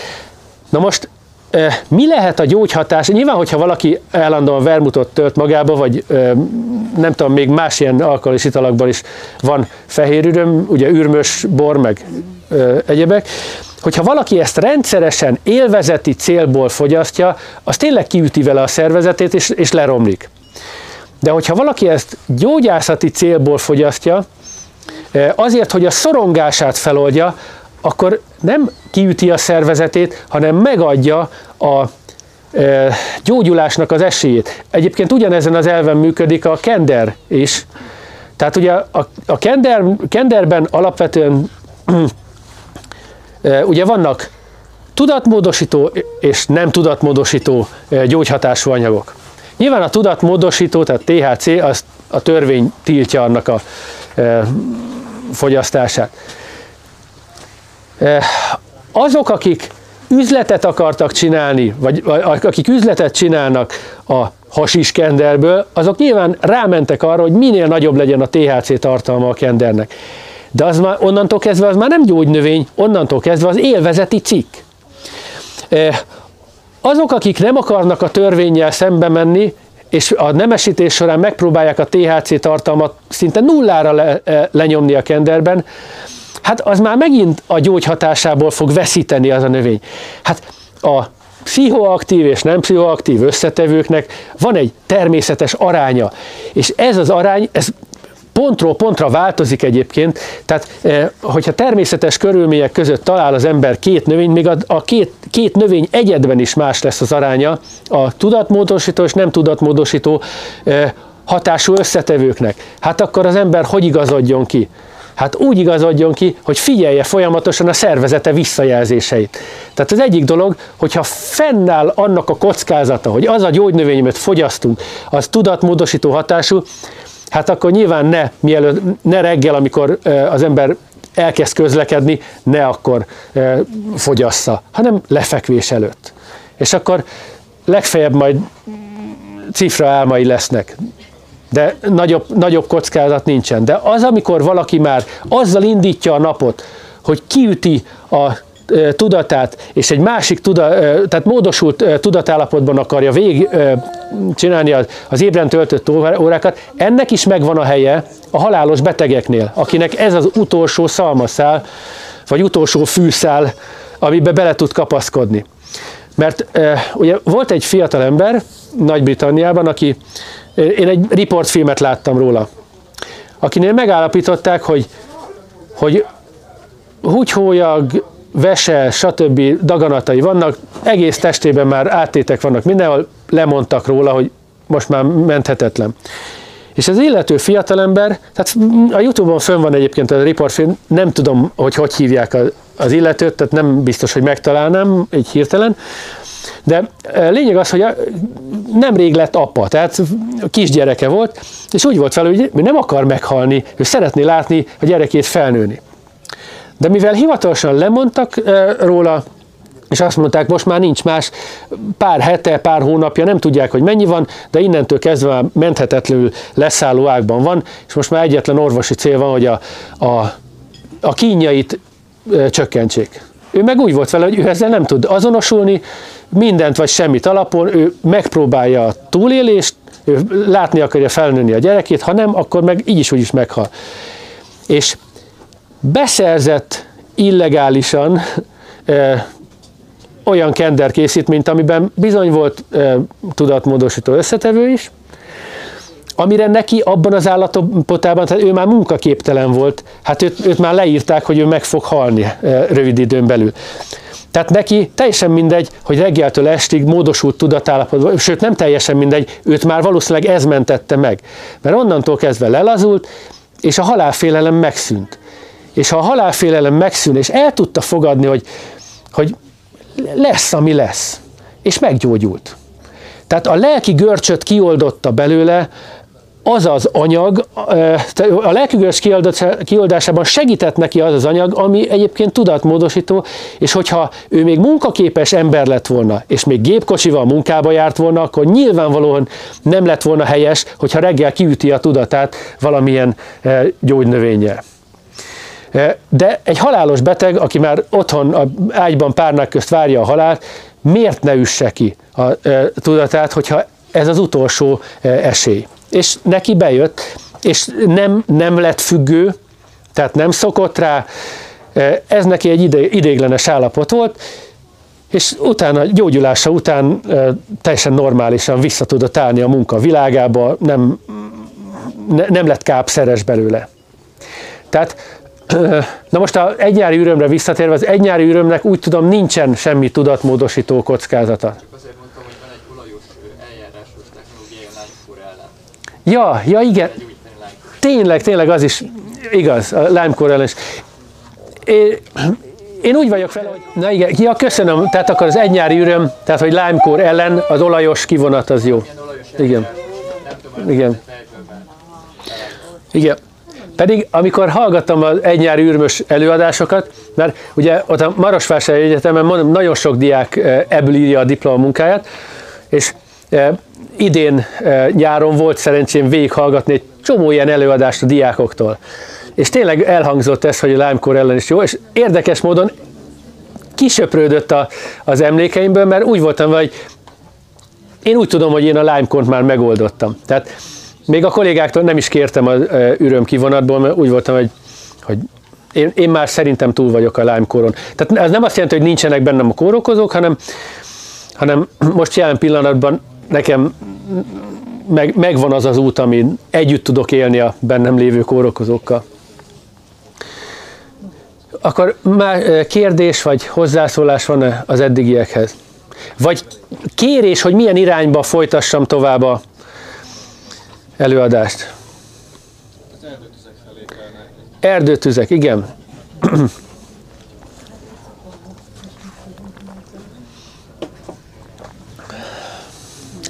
Hát ugye az erdőtüzek megfékezésére imaláncoktól kezdve nagyon sok minden próbáltak az emberek. Itt megint azt mondom, hogy, hogy innen Magfalváról a, a őserdei, vagy a szibériai, vagy más erdőtüzek ellen nagyon más nem tudunk tenni, mint hogy imádkozunk. Nem becsülöm le az ima erejét, de, de az, nem biztos, hogy az imánk az pont az amazóniai erdőtüzet fogja megfékezni, hanem sokkal inkább a lelkünkben dúló erdőtüzet fogja megfékezni. Mert az, hogy, hogy az ember tehát ugye Magyarországon is szoktak lenni erdőtüzek. Erdőtüzek miből alakulnak ki? Hát sok, sok esetben hanyagságból, de sok esetben szándékos bozót égetésből. Mert nagyon, nagyon sok olyan ember van, aki a bozótot egyszerűen elviselhetetlen látványnak tartja. Ugyanúgy, mint ahogy a brazilok nem bírják elviselni az, es, az esőerdő látványát, hogyha az már az ő telkükön van, mert elhanyagoltságnak gondolják, vagy, vagy azt gondolják, hogy őket tartják elhanyagoltnak a szomszédok, ha nem írtják ki. Tehát ugyanez megvan Magyarországon is, hogy, vagy a Kárpát-medencében is, vagy Európában is megvan, hogy a bozótot lát valaki, vagy magas száraz füvet, akkor kényszert érez rá, hogy leégesse, mert mennyi minden gonosz élőlény bújkál meg ebben a bozótban. Hát ilyenek terjednek, hogy az ilyen, ilyen rémhírek, hogy az ilyen bozótosban megbújnak a patkányok. Hát a patkány az kifejezetten emberkövető élőlény. A patkány az hol bújik meg? Hát a szeméttelepen, a csatornában, az állattartó telepekben, ugye a föld alatt, hát a kiszóródó takarmányjal táplálkozik, tehát az ember hulladékaival táplálkozik, az ételmaradékkal, ami benne van a, a szemétben, és így tovább. Tehát, hogyha ha valaki nem akar patkányos környezetet, nem a bozótot kell kiírtani, hanem ne legyen ételmaradék. Hogy lehet ezt megoldani, hogy ne legyen ételmaradék? Hát, hogyha mégis képződik ételmaradék, akkor azt szakszerűen komposztálni kell. Hát egy komposztálóban ugye olyan, főleg nyáron, olyan hő termelődik, hogy tegyük fel, van, van egy csomó megromlott étel, amit nem akarunk, a, nem akarunk patkányt etetni vele. Fogjuk a vasvillát, ugye a komposzthalomnak beletúrunk a közepébe, ahol gőzölök, ahol olyan meleg. Oda belehajítjuk az ételmaradékot, visszateszik, a patkány oda nem fog bemenni. Tehát annak olyan szaga van a, a, a komposzt belső részének, hogy az a patkány számára egyáltalán nem vonzó hely. Tehát alomszék. Hát a patkány az ürüléket is megeszi. Emberi ürüléket is, állati ürüléket is megeszi. Hát, hogyha valakinek e, ilyenje van, hát akkor megint az, az van, hogyha nem patkányt akarunk etetni, akkor megint kell, hogy legyen egy olyan komposztáló, amiben folyamatosan hordjuk be a zöld anyagot, és ez, ezáltal folyamatosan e, képződik benne a hő, és hogyha olyan dolgot kell a komposztba tenni, ami félő, hogy esetleg a patkány bezabálna belőle, megint vasvillával kibontom a komposztot, a közepe, ami gőzöleg, oda teszem be, és visszatakarom. Tehát megvannak azok az apró kis trükkök, ami, amivel el lehet kerülni azt, hogy patkányt etessünk. És a, a, mondom, a, nem a bozótos a patkánynak az, az élőhelye. Ezeket a bozótosokat sokszor felgyújtják az emberek. A bozót tűz szokott aztán erdőtűzzé elfajulni. Ugye a száraz füvet is felszokták gyújtani, mert hogy, hogy biztos tele van kórokozóval. Milyen kórokozóval? Tehát ez, aki arra vetemedik, hogy egy élőhelyet elpusztít, azért, mert ő ott valamilyen kórokozót feltételez, hogy erős állításhoz erős bizonyíték kell. Tehát, hogyha valaki felgyújtja azt a füves területet, akkor az először legalább saját magának próbálja már megtalálni azt az ellenséget, amit ott el akar égetni. Valószínűleg nem fogja megtalálni. Volt egy eh, ismerős, akinek a szomszédja ugye szüret előtt közvetlenül permetezte a szőlőt. És akkor így idegméreggel. És akkor B58-al egyébként. Szerves foszforsa vészter, ugye dimetor. És akkor kérdeztem a szomszédot, hogy mi ellen permetez ilyenkor, szüret előtt? És akkor azt mondta, hogy őz ellen, mert hogy az őzek bejönnek a kertbe, és leeszik a szőlőt. Akkor erre, erre mit mondjon az ember? Hát a várakozási idejét megnézi annak a szernek, hát meg fog jelenni, na mindegy. Tehát lényeg az, hogy, hogy egy-két keresztkérdéssel azért zavarba lehetett az illetőt ejteni, hogy, hogy és szerinted az őz ezek után nem fogja megenni a szőlőt? Hát nem, mert olyan büdös. Mondom, és hogyha olyan büdös, akkor mi emberek meg fogjuk enni azt a szőlőt? És akkor tényleg elgondolkodott rajta, hogy lehet, hogy, lehet, hogy nem volt okos ötlet. Eh, jó, akkor további kérdés van-e? Igen. Bocsánat, én a mákról hallottam, hogy ugye a tudat, tudatmódosító szerekről volt szó, hogy Igen. nem mert hogy van benne litium. Egyszer azt hallottam, hogy szóval, hogy ha lemossuk a mákot, akkor állítólag nincs, vagy a külső részémeletek igaz, vagy nem igaz. Szerintem nem, szerintem nem igaz. A gubójában. A, igen, a, a gubójában, szárában, levelében, a, ott, ott van e, komolyabb mennyiségű ilyen hatóanyag. A, a magban van a legkevesebb. E, ugye a mai termesztett, e, tehát amit ma termesztésre engedélyeznek, e, van olyan mágfaj, ami, vagy, vagy mágfajta, amit kifejezetten alkaloida e, kinyerés céljából termesztenek, ezeket arra nem esítették, hogy magas legyen a hatóanyag tartalma. De ennek is a magját simán meg lehet tenni, és nem üti ki magát az ember bele. Tehát a magban annyira kevés a hatóanyag tartalom, hogy, hogy legfeljebb egy kicsit mélyebben alszik az ember, de, de sem, semmi ér, érzékelhető tudatmódosító hatása nincsen.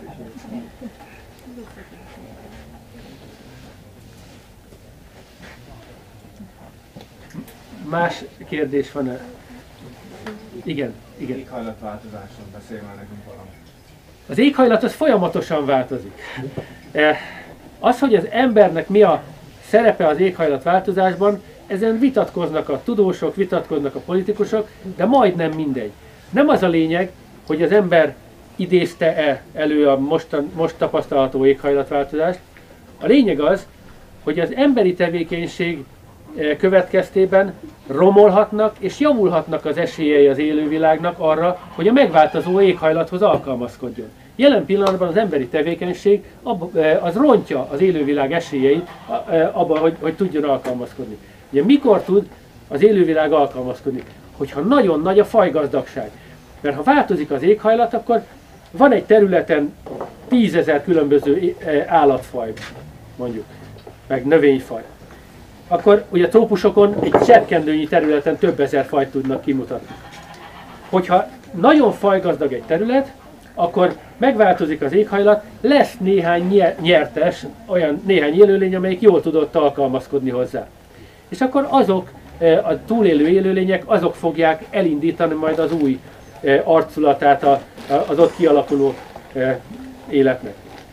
Hogyha viszont folyamatos ugye, erdőírtásokkal, bozótírtásokkal, mindenféle növény, növényzeti, tehát élőhely felszámolással az ember csökkenti a a fajoknak a számát, akkor egyszerűen csökkenti annak az esélyét, hogy lesz közöttük olyan, amelyik majd az új körülményekhez tud alkalmazkodni. Ez hasonló, mint régen nagyon sokféle foglalkozása volt az embereknek. Volt, aki a vashoz értett, volt, aki a részhez, a bőrhöz, az állat, vagy a növényhez, volt, aki mindenhez értett, meg mindenhez is, és olyan, olyan ma is van, és ma viszont az emberek többsége mihez ért? Hát az iskolában megtanuljuk, hogy hogy kell házi feladatot készíteni, hogy kell dolgozatot írni, stb. Tehát virtuális elvárásoknak hogy kell megfelelni. És amikor az ember a felnőtt világba kilép, akkor azt tapasztalja, hogy ott is ugyanez van. Hogy miért kapunk sok pénzt? Hát, hogyha jól tudunk pályázatot írni. És a következő pályázatot mikor fogjuk elnyerni? Hogyha ügyesen tudtuk megírni a pályázati jelentést. Tehát gyakorlatilag nem a valóságban vizsgázik a legtöbb ember, hanem a virtualitásban. Aki a szavaknak és a betűknek a mestere, az a sikerember. E, és ez azt jelenti, hogy e, a hagyományos tudás az folyamatosan sor van. Mert az a gyerek, aki nagyon ügyes, e, mit bőrdíszműves lett volna, nem tud kibontakozni bőrdíszművesként, mert nincs rá szükség. Jó, vannak kézműves vásárok, ahol, eh, ahol lehet gyönyörű bőrdíszműves eh, tárgyakat eh, találni, meg egyéb kézműves eh, dolgokat, de ha az ember elkezd beszélgetni azokkal az emberekkel, akik ott árusítanak, akkor kiderül, hogy nem ebből élnek, hanem ebben látják az életük egyik értelmét. Tehát tolják bele a pénzt a kézművességbe, valahol úgymond a virtualitásban megkeresik a pénzt, gyártják az aktákat, és ami pénzt abból megkeresnek, azt a pénzt bele tudják forgatni valamilyen értékteremtő tevékenységbe. Tehát jelen pillanatban nagyon kevés az az ember, aki főállásban, kézművességből vagy főállásban ténylegesen mezőgazdaságból meg tud élni. Hát azok, akik ma mezőgazdasági vállalkozók, azok ha sikeresek, azért sikeresek, mert jól tudnak pályázatot írni, jól tudnak támogatást igényelni, és így tovább. De az, aki ténylegesen a megtermelt eh, növényi, állati eh, értékből eh, tartja fönn a házát, a gépeit, stb., hát az ritka, mint a fehér holló. Én, én ezt tapasztalom. És, és van, vannak ilyenek, de folyamatosan a, eh, hogy mondjam, a, a tönkremenetel és a még kibírjuk határán e, ingadoznak. Tehát a mai világban a mai, mai korszellem az a virtualitásnak a korszelleme. Úgy is mondhatni, hogy egy, egy látszatvilágot felépített ez a korszellem, és aki a látszatvilágban nem rója le az adóját, azt tűzzel vassal elpusztítja. Ezért, ha valaki meg akarja menteni az ősi tudást, például a kézművességet, vagy bizonyos kertészeti, vagy ö, egyéb ö, tudást, akkor annak az én tapasztalatom szerint le kell tudnia róni az adóját a virtuális világban, és azzal megvásárolja a nyugalmat, megvásárolja a mindennapi életében azokat az órákat, amiket ténylegesen értékteremtéssel tud majd tölteni. De lehet, hogy eltértem a... Mi volt a kérdés? Éghajlatváltozás. Na, tehát éghajlatváltozás. Ugye az éghajlatváltozás az, az mit jelent? Nem tudjuk, hogy milyen lesz eh, a tél, nem tudjuk, hogy milyen lesz a nyár, nem tudjuk, hogy mikor fog esni az eső. Tehát lényeg az, hogy fel kell készülnünk a váratlanra, a kiszámíthatatlanra. Hogy lehet erre felkészülni? Hát úgy, hogyha minden emberi közösségben eh, ugyanúgy az élőlényeknél a, változatosság adja meg azt a merítési eh, lehetőséget, hogy majd lesz egy-két túlélő élőlény, amelyikből az új élet sarjadhat. Ugyanúgy a foglalkozások, meg a tudás terén is minél többféle dologhoz értünk, tehát minél, minél többen vállaljuk azt az áldozatot, hogy azok után, hogy a pénzkereső munkánkat elvégeztük, azok után még valamilyen ősi tudásmorzsát éltetünk, annál valószínűbb, hogy az éghajlatváltozásnál is majd lesz minden közösségben olyan ember, akinek van egy jó ötlete, hogy hogy lehet ezt is megúszni, ezt is túlélni, eh, és ebből is valami jót kihozni. Tehát tegyük fel, nem esik az eső hónapokon keresztül, és olyan asszály van, amit ember még azon a területen nem látott. Hát hogyha ha változatos a gondolatvilágunk, akkor biztos, hogy minden közösségben lesz egy olyan, egy olyan ember, aki még ebből is ki tudja hozni a jót. Mert ha, ha folyamatosan asszály van, az azt jelenti, hogy akkor ugye vannak olyan növények, amik nem bírják a túl sok csapadékot. Tehát gyógynövények között is van olyan, amelyik ilyen félsivatagi körülmények között érzi jól magát. Hát akkor próbáljunk meg abban az irányba elmenni, hogyha ha látjuk azt, hogy kezd szárazodni az időszak, akkor, akkor barátkozzunk ezekkel a szárazságtűrő növényekkel. Hát zöldség növény, zöldség növények közül például a paradicsom az egyik leg, leginkább szárazságtűrő. Tehát ezt kipróbáltuk, hogy, hogy ha nem tudunk öntözni egy területen, mert nincs út például, hogy lehet ott is sikeresen paradicsomot termelni? Nagyon egyszerű, hatalmas tenyészterületet kell neki adni. Ugyanis a paradicsom képes arra, hogyha van helye terjedni, és nem kell vetélkedni a más növényekkel, akkor a fél száraz talajból, ami úgy tűnik, mintha ránézésre, hogy ebben már nincs is nedvesség, de a paradicsom még ki tudja szívni belőle azt a nedvességet, amire neki szüksége van. És ugye a paradicsomnál ezt tapasztaltam, hát ilyen kétszer két méteres területekre szoktunk beültetni kísérleti jelleggel paradicsomot, öntözés nélkül, letakarjuk a talajt olyan takaró anyagokkal, amik nem engedik a talaj nedvességét elpárologni, viszont az esőt beengedik, és ezen a négy négyzetméteren egy tő paradicsom, ez akármilyen asszályban jól érzi magát. Nem mindegy, hogy mivel takarjuk le a talajt. Hogyha szalmával takarjuk le, azt nem szereti a paradicsom. Azt a, a krumpli se szereti. Kipróbáltuk idén azt is egyébként. Korábban egy méterszer egy méteres tenyészterületet adtunk a krumplinak, hogy hogy bírja az asszályt, hogyha kap egy négyzetmétert egy növény. Egész jól. Most idén gondoltunk egy merészet, kapjon négyszer akkor egy növény. És most már egy krumpli is négy négyzetmétert kapott ezeken a kis kísérleti parcellákon, és a legnagyobb asszályban is hatalmas, gyönyörű lombozata volt. És öklömnyi e, gumók alatta. Szabad kérdezni, mivel lett a kara? E, kicsit szégyelve valom be, van benne műanyag is. A talajfelszínre diólevél kerül, vastagon, a diólevélre kerül polipropilén agroszövet. Tehát ez az agroszövet, ez egy fekete, ilyen, olyan, mint ezeknek a terményes zsákok, ahhoz hasonlít, olyan szövött anyag, de sokkal szívósabb, sokkal keményebb anyag, és állítólag a ultraibolya sugárzást is elviseli, mert úgy rakták össze. Tehát lényeg az, hogy ez az agroszövet, ez kifejezetten mezőgazdasági célra használják, az agroszövet az megakadályozza azt, hogy a talaj nedvesség elpárolog. Ugye amikor pár, párolog a talaj nedvesség, de az agroszövetnek az alsó felületén lecsapódik. És utána, mivel ott van alatt ez a vastag múcsréteg, nekünk a diólevél vált be a legjobban. De a komposzt is jó egyébként. Tehát a kész komposzt is, illetve a, a trágya is jó. Tehát ilyen istáló trágya is jó. Lényeg az, hogy, hogy a, az agroszövet alatt közvetlenül ott van a diólevél, vagy a komposzt, vagy ez a trágya, és mindig, amikor a talajból párolog a nedvesség, az kicsapódik ennek a műanyag szövetnek az alján, és az alatta lévő komposzt, vagy trágya, vagy, vagy avar, az beszívja ezt a nedvességet. Ugye ezt, ezt behálózzák a gombafonalak, amikor felemeli a ember a szövetet, lehet látni, hogy, hogy be, beszülték a gombafonalak ezt a e, ami a szövet alatt van, és ezek a gombafonalak, ezek a talajban is folytatódnak. És lényeg az, hogy a kicsapódó pára az nem vészel, hanem az visszakerül a talajba a gombafonalakon keresztül.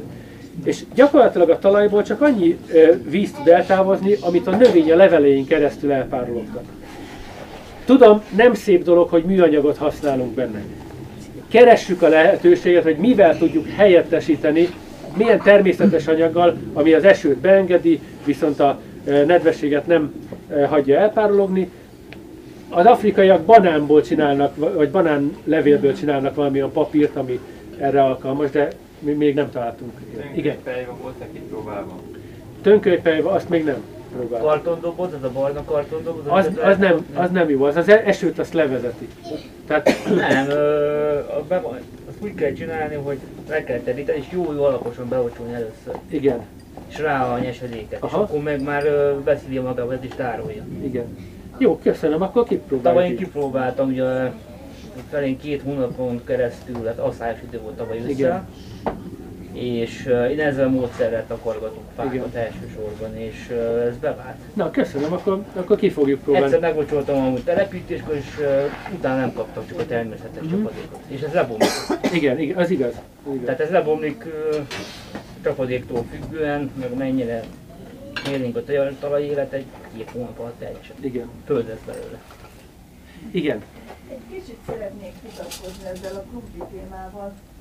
Én minden évben szalma rakom a krumplit, viszont nem rakom be a földbe, hanem a föld felszínére, nagyon vastag szalma rá, és tökéletes. Hát mi is kipróbáltuk, mi se rakjuk be a földbe a krumplit. De ahol mi kipróbáltuk ezt a szalmát, szalmás módszert, a szalma alatt a pocok, mesztelen csiga, nekünk mindig tönkretette. Faham kell még. Semmi. Teljesen. De még a sem. Igen. Semmi. Jó, köszönöm szépen. Lehet, hogy földtől is függ, igen, mert... Bár én egy sima homokon vagyok, tehát túl nagy földről nem beszélhetünk, de teljesen tökéletes, és, és nem mondom, hogy nem kell vizet adni neki, amikor már a zöldje a szalmán kívül van. Nagyon soká jön ki a zöld a szalmából, viszont gyönyörű nagy bokrokat növel, vagyis mi összehasonlítottuk, tehát most már negy, azt hiszem negyedik évet csináljuk azt, hogy összehasonlítjuk a szalma, diólevél, vegyesavar és a komposzt takarást, illetve hát takaratlanul mit tud a krumpli. A szalma, szalma alatt ugyanolyan kevés krumpli terem, mint amikor csak földdel takarjuk, tehát amikor bakhátat. Tehát a szalmának semmi elényét nem tapasztaltuk. Nálunk az volt, hogy a szalmához képest, tehát hogy a szalma mondjuk egy egységet terem, akkor ahhoz képest mondjuk a dió három egységet terem, a komposzt az mondjuk ötöt. Tehát, tehát úgy voltunk vele, hogy nálunk mondjuk három vagy négy éves ilyen tartam kísérletben úgy voltunk vele, hogy a szalma a legrosszabb talajtakaró anyag, amivel mi kísérleteztünk. És a dió, diólevél, nem, a komposzt a legjobb, de hogyha azt nézem, hogy, hogy a, a krumpli hol lesz a legegészségesebb, akkor viszont egyértelműen a dió a legjobb. A dió levélből valószínűleg olyan anyagok oldódnak ki, amit szeret a krumpli. E, néztük egyébként, mert sokan azt mondták, hogy hú, majd elsavasítjátok a talajt ezzel a sok diólevéllel.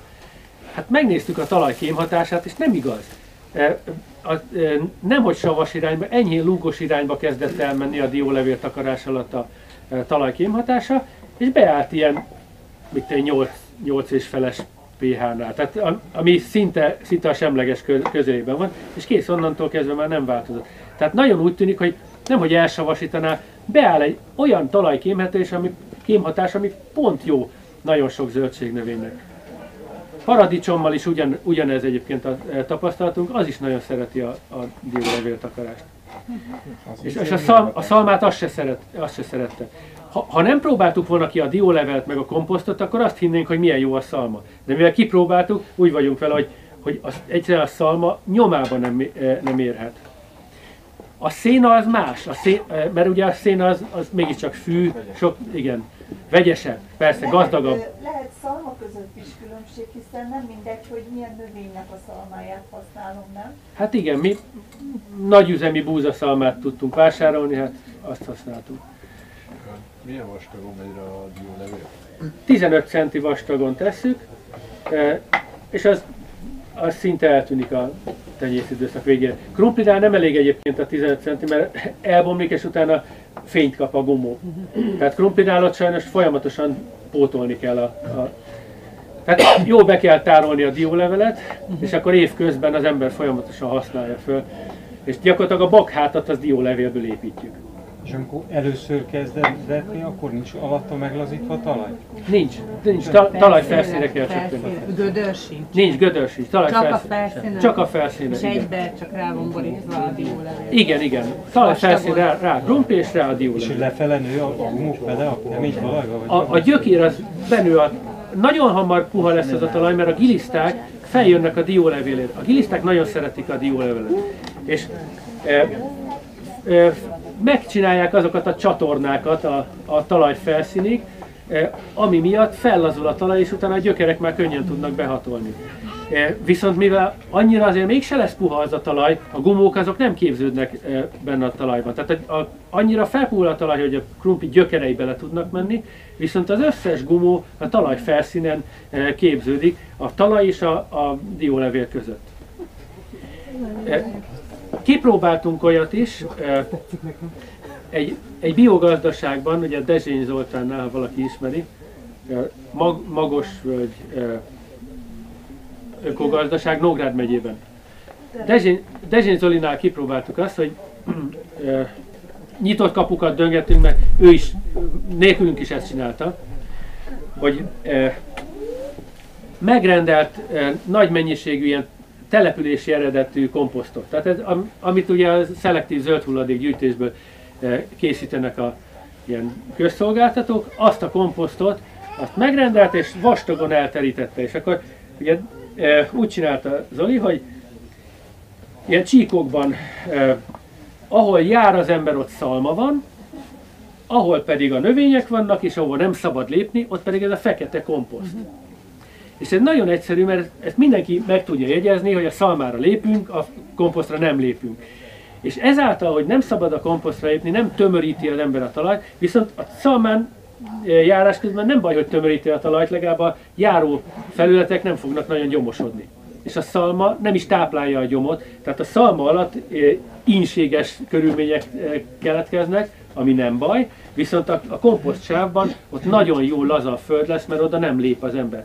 De és akkor Zolitól azt kérdeztük, hogy benne lenne, mert főleg ilyen olyan növényekkel csinált, ami amit nem olyan kockázatos így termeszteni, és azt mondtuk hogy neki, hogy, hogy benne lenne egy olyan kísérletben, hogy krumplit úgy termeszteni talajfelszín egy friss gyeptörésbe, ami tele van tarackkal, drótféreggel, pajorral, tehát a, ide a tankönyv szerint szigorúan tilos ilyen helyre krumplit tenni.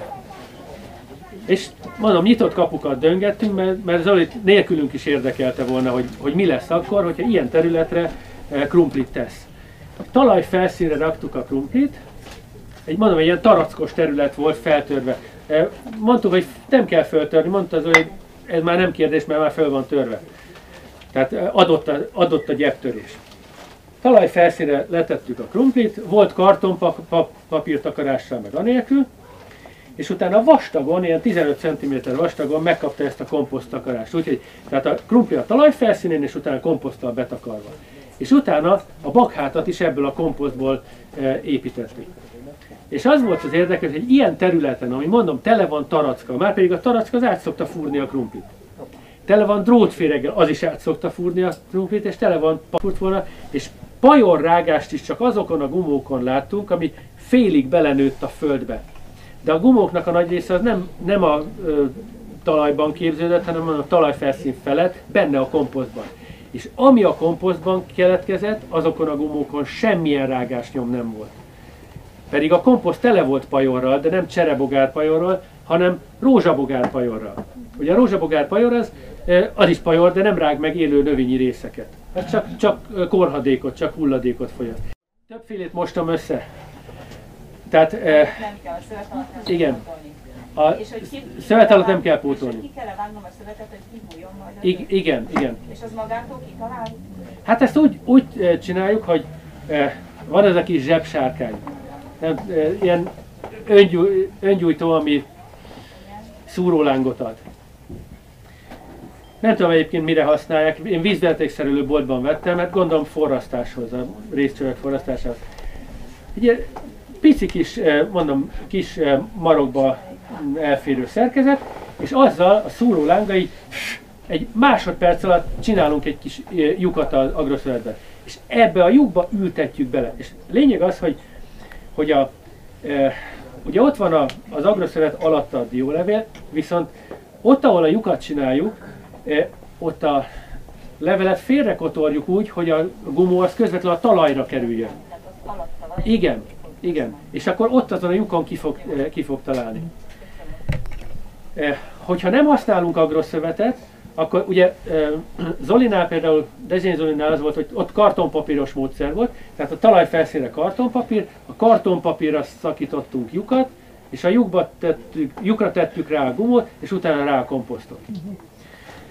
E, aztán mi nem használtunk kartonpapírt a gödöllői kísérletekben, mi azt csináltuk, amikor se kartonpapír, se agraszövet nem volt, akkor azt csináltuk, hogy talajfelszínre a krumplit, rá a diólevelet, de nem túl vastagon.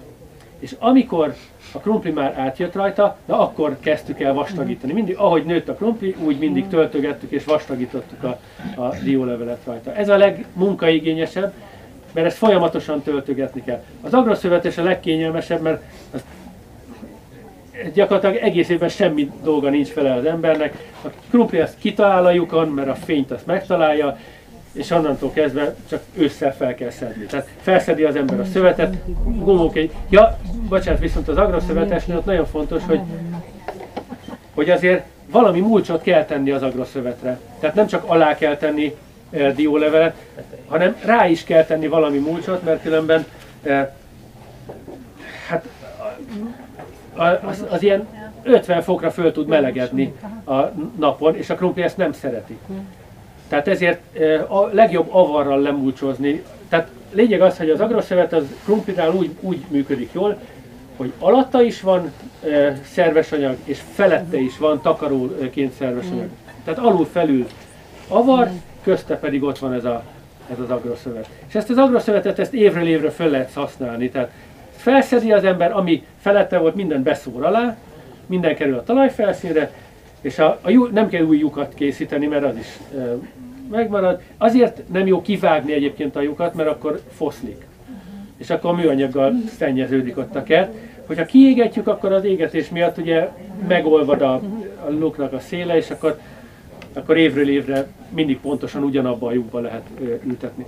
És azt vettük észre, hogy a, hogyha ilyen módon, tehát évről évre ugyanoda ültetjük a krumplit, a tankönyv szerint tilos ilyet csinálni, mert felszaporodnak a kórokozók. Nem igaz. Hogyha mindig pótolom a szerves anyagot, tehát minden évben megetetem a talajlakó élőlényeket friss avarral vagy friss komposzttal, akkor ott beáll az egyensúly, és akkor nem szaporodik föl semmiféle káros élőlény. Ez a tapasztalatunk. Ha nincs ez az agroszövet, csak a levélet akarok, az, az már előre komposztált levél, mert ez is sima levelet elviszi a szél. E, nem? Nem, nem viszi. At? Attól függ, mikor, mikor teríti az ember a levelet, mert hogyha nedves időben, tehát esős időben e, takarom, akkor kérhetek valakit zsebkendőt? Oda a levél. És onnan, köszönöm szépen. E, és onnantól kezdve ugye a gombafonalak, azok összeragasztják a leveleket, és onnantól már nem viszi el a szél. Hogyha száraz időben szórja ki az ember a levelet, hát akkor elviszi el, elviszi a szél. Leg, legjobb, legjobb eső, esős időben csinálni, ilyen szemerkélő esőben, és akkor, akkor azt utána már az orkán se tépi föl. Tehát ha a gombafonalak egyszer le, leragasztották a leveleket, akkor az azonnal nem mozdul el. E, ahol termeli a krumplit mondjuk, akkor teljesen fölösleges e, ez az agroszövet, mert ugye az agroszövet az az az emberi jelenlétet pótolja. Tehát mit valakinek van egy hétvégi telke, ahova évente háromszor tud kimenni hát akkor mire visszamegy másodszor, akkor a gaztenger van, hogy teljesen mindegy, hogy mit ültetett oda, az már, az már nem látszik. Tehát, tehát ez arra, arra való, hogy hogyha az ember ha az ember ott lakik, ahol, ahol a kiskertje van, akkor minden reggel kimegy, és a gyom még nem nőtt nagyra, kihúzza. És a kihúzott gyomot azt el lehet ott fektetni, az is a múlcsot gazdagítja. Tehát ez az ideális, ez, ez a tökéletes, hogyha az ember folyamatosan együtt él a kiskertjével, és akkor nem kell se kartonpapír, se agroszövet, mert akkor az ember nap mint nap kihúzgálja a gyomokat, amikor azok még picik. A tarack is elfárad egyébként, hogyha mindig ki, kihúzgálja az ember. Ezek a kartonpapír, agroszövet, stb. Egyéb, egyéb ilyen módszerek, ezek arra lettek kitalálva, hogy az az ember, aki nem ér rá, az is tudjon valamit. Nem ér rá gyomlálni, nincs lehetősége öntözni, hát akkor az is tudjon valahogy ter- termelni. Akkor van-e még ezzel kapcsolatban? Igen. Én a paradicsomnál azt hallottam, hogy ez igazából nem is egy nagy nedvesség lett belőle végig, hogy csak bizonyos fázisában, hogy az első fázisban, amikor meghozza a virágait, addig kell nagyon sokat locsolni, hogy azután már nem, hogy erről hallottál erről. Igen, ezt én, én is így tapasztaltam, hogy, hogy nem szereti a paradicsom, amikor már el, elkezd termést érleni, akkor már nem szereti, hogyha vizet adnak az neki. azért ártunk neki, hogyha... Ártunk. Hát kirepednek a bogyók például. Ugye hirtelen sok vizet fölvesz, kirepednek a bogyók. A, a legszebb paradicsomaink, ez megint nem követendő példa, mert teljesen mesterséges közeg lesz, amit mondani fogok. Ugye, van egy ilyen kísérleti épület, tulajdonképpen egy elhagyott épület, hajdan egy ilyen üvegtetős gépszín volt. Tehát oldalt drótháló van rajta, felül meg ilyen drótüveg. Ez a, ez a drótmerevítésű üveg. És hát nem használta senki, úgyhogy mi szépen a diákjaimmal elfoglaltuk és beállítottunk ott kísérleteket. Bevittünk oda ilyen tenyészedényeket, hát ilyen nagy virágcserepeket mondjuk, 5 literes, 10 literes tenyészedényeket, azt megtöltöttük komposzttal, virágfölddel, homokkal, mikor, mivel, és abba ültettük a paradicsomot. Különböző paradicsomos kísérleteink voltak. És az volt az érdekes, hogy ugye az üvegtető miatt arra soha nem esett eső, és soha nem szállt rá harmad. Viszont a szél az mindig eh, járt, mert ugye oldalt csak drótháló van. És mikor kin a szabadban, a, például 2016-ban az egész országban mindenhol lerohadt a paradicsom vésztől az összes levél, meg az összes bogyó.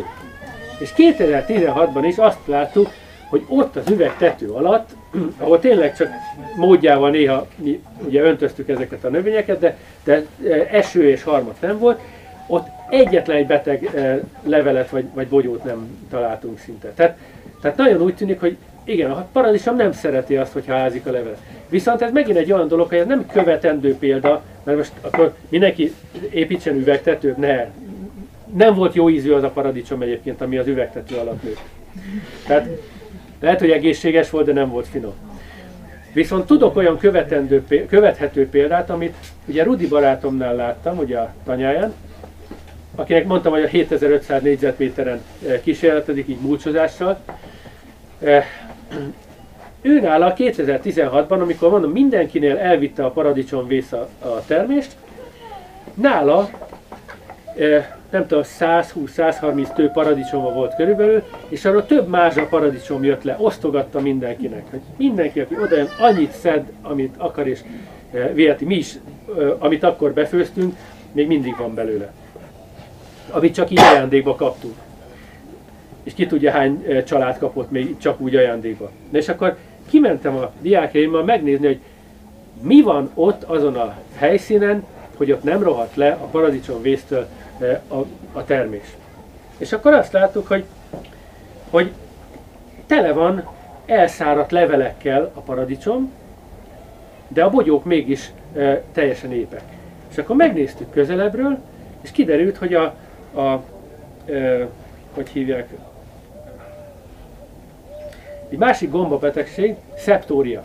Ugye a szeptóriás levélfoltosság, ilyen apró pici pöttyök láthatók az elszáradt leveleken. Tehát ez a szeptóriás levélfoltosság, ez elpusztította az összes öreg levelét a paradicsomnak, de a hajtásvége képek maradtak, meg ez a betegség, ez a bogyót nem, nem bántja. Tehát az öreg levelek elpusztultak, bogyók megmaradtak, fiatal levelek megmaradtak, a fiatal levelekből újra képezte a lombozatát a paradicsom, és onnantól kezdve ez a paradicsomvész, ez a fitoftóra, az már nem tudta megtámadni a növényt. Több ezer bogyóból egy-kettő volt, amin fitoftórás tünetek voltak. Ugye ez a paradicsomvész.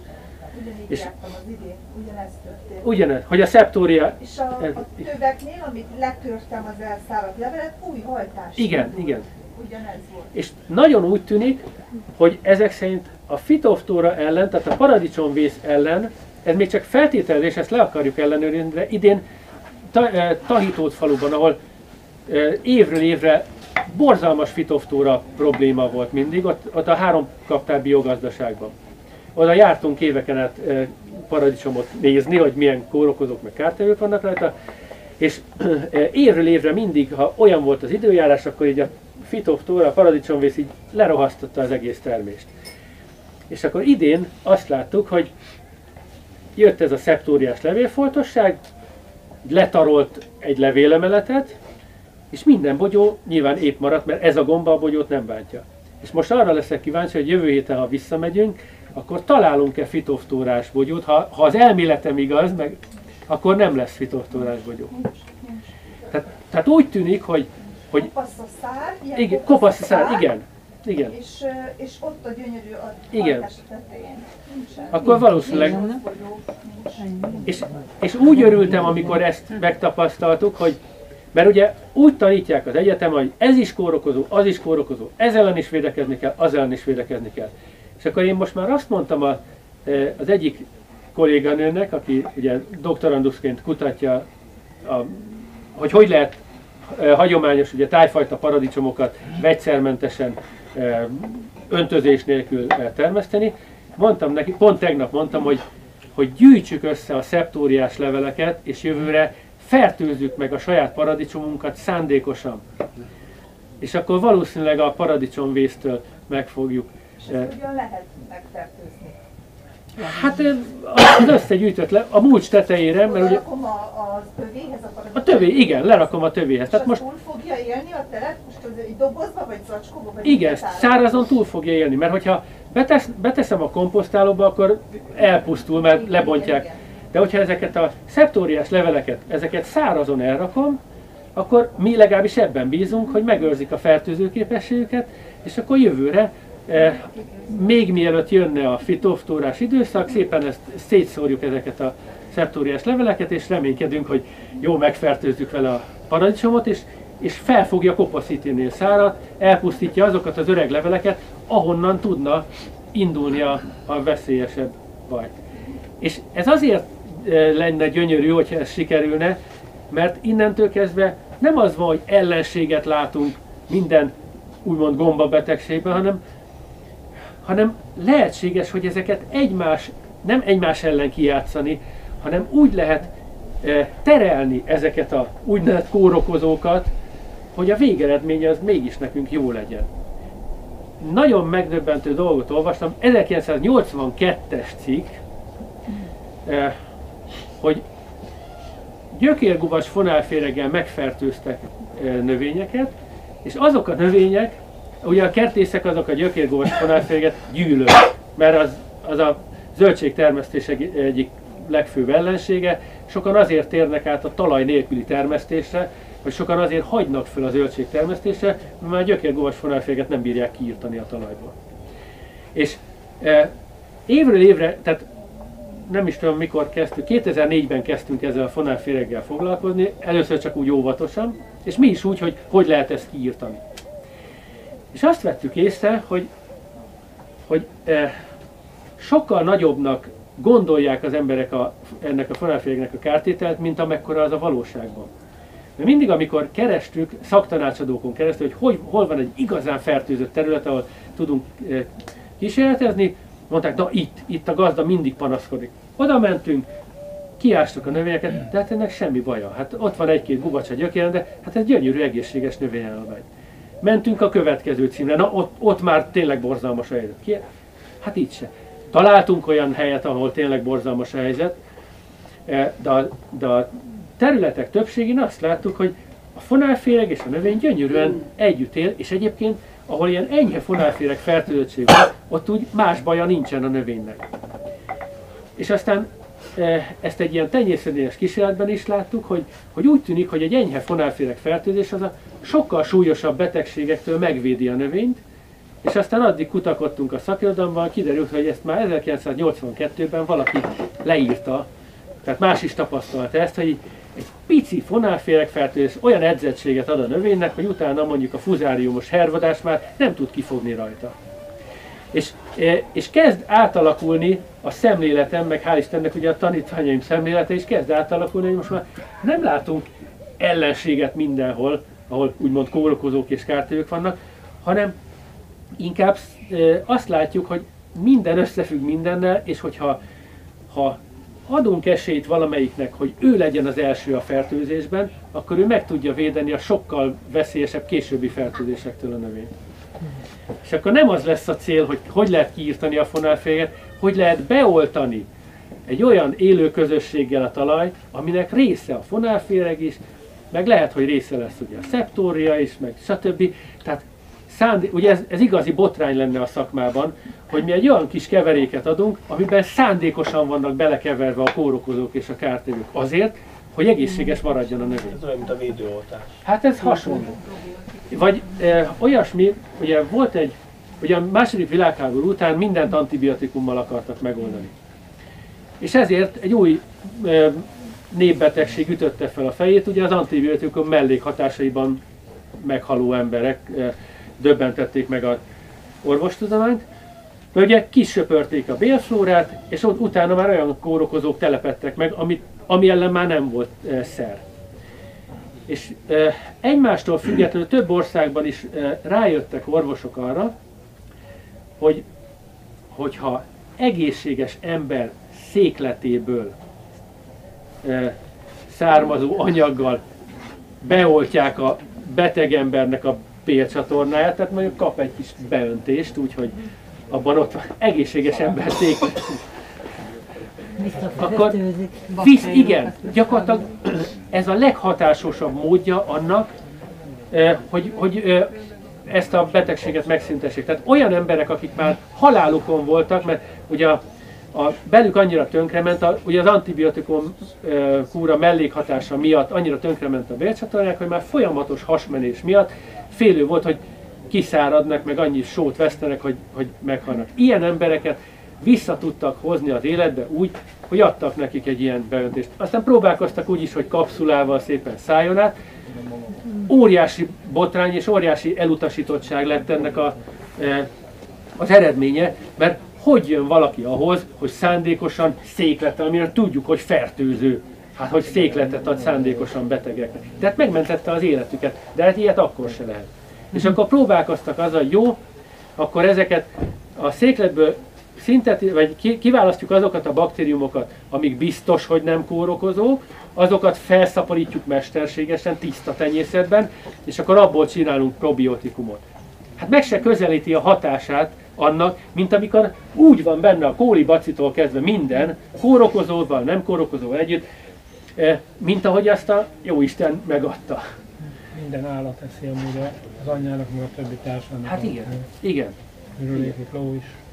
És itt szemléletbeli eh, akadálya van annak, tehát eh, volt olyan kolléganőm, emlékszem, ezt így elmeséltem, hogy csak hogy párhuzamként, hogy hát a növényvédelme is meg lehetne ezt csinálni, hogy szándékosan juttatunk be olyan kórokozókat, amik nem túl veszélyesek, azért, hogy edzettséget adjunk a növénynek, és, mond, és csak úgy felidéztem így párhuzamként, hogy hát a humánorvoslásban is volt már erre példa, ugye a második világháború után, mikor rájöttek, hogy hogy lehet ezeket a antibiotikum kúra miatt halálos eh, fertőzésbe belekeveredett embereket gyorsan meggyógyítani.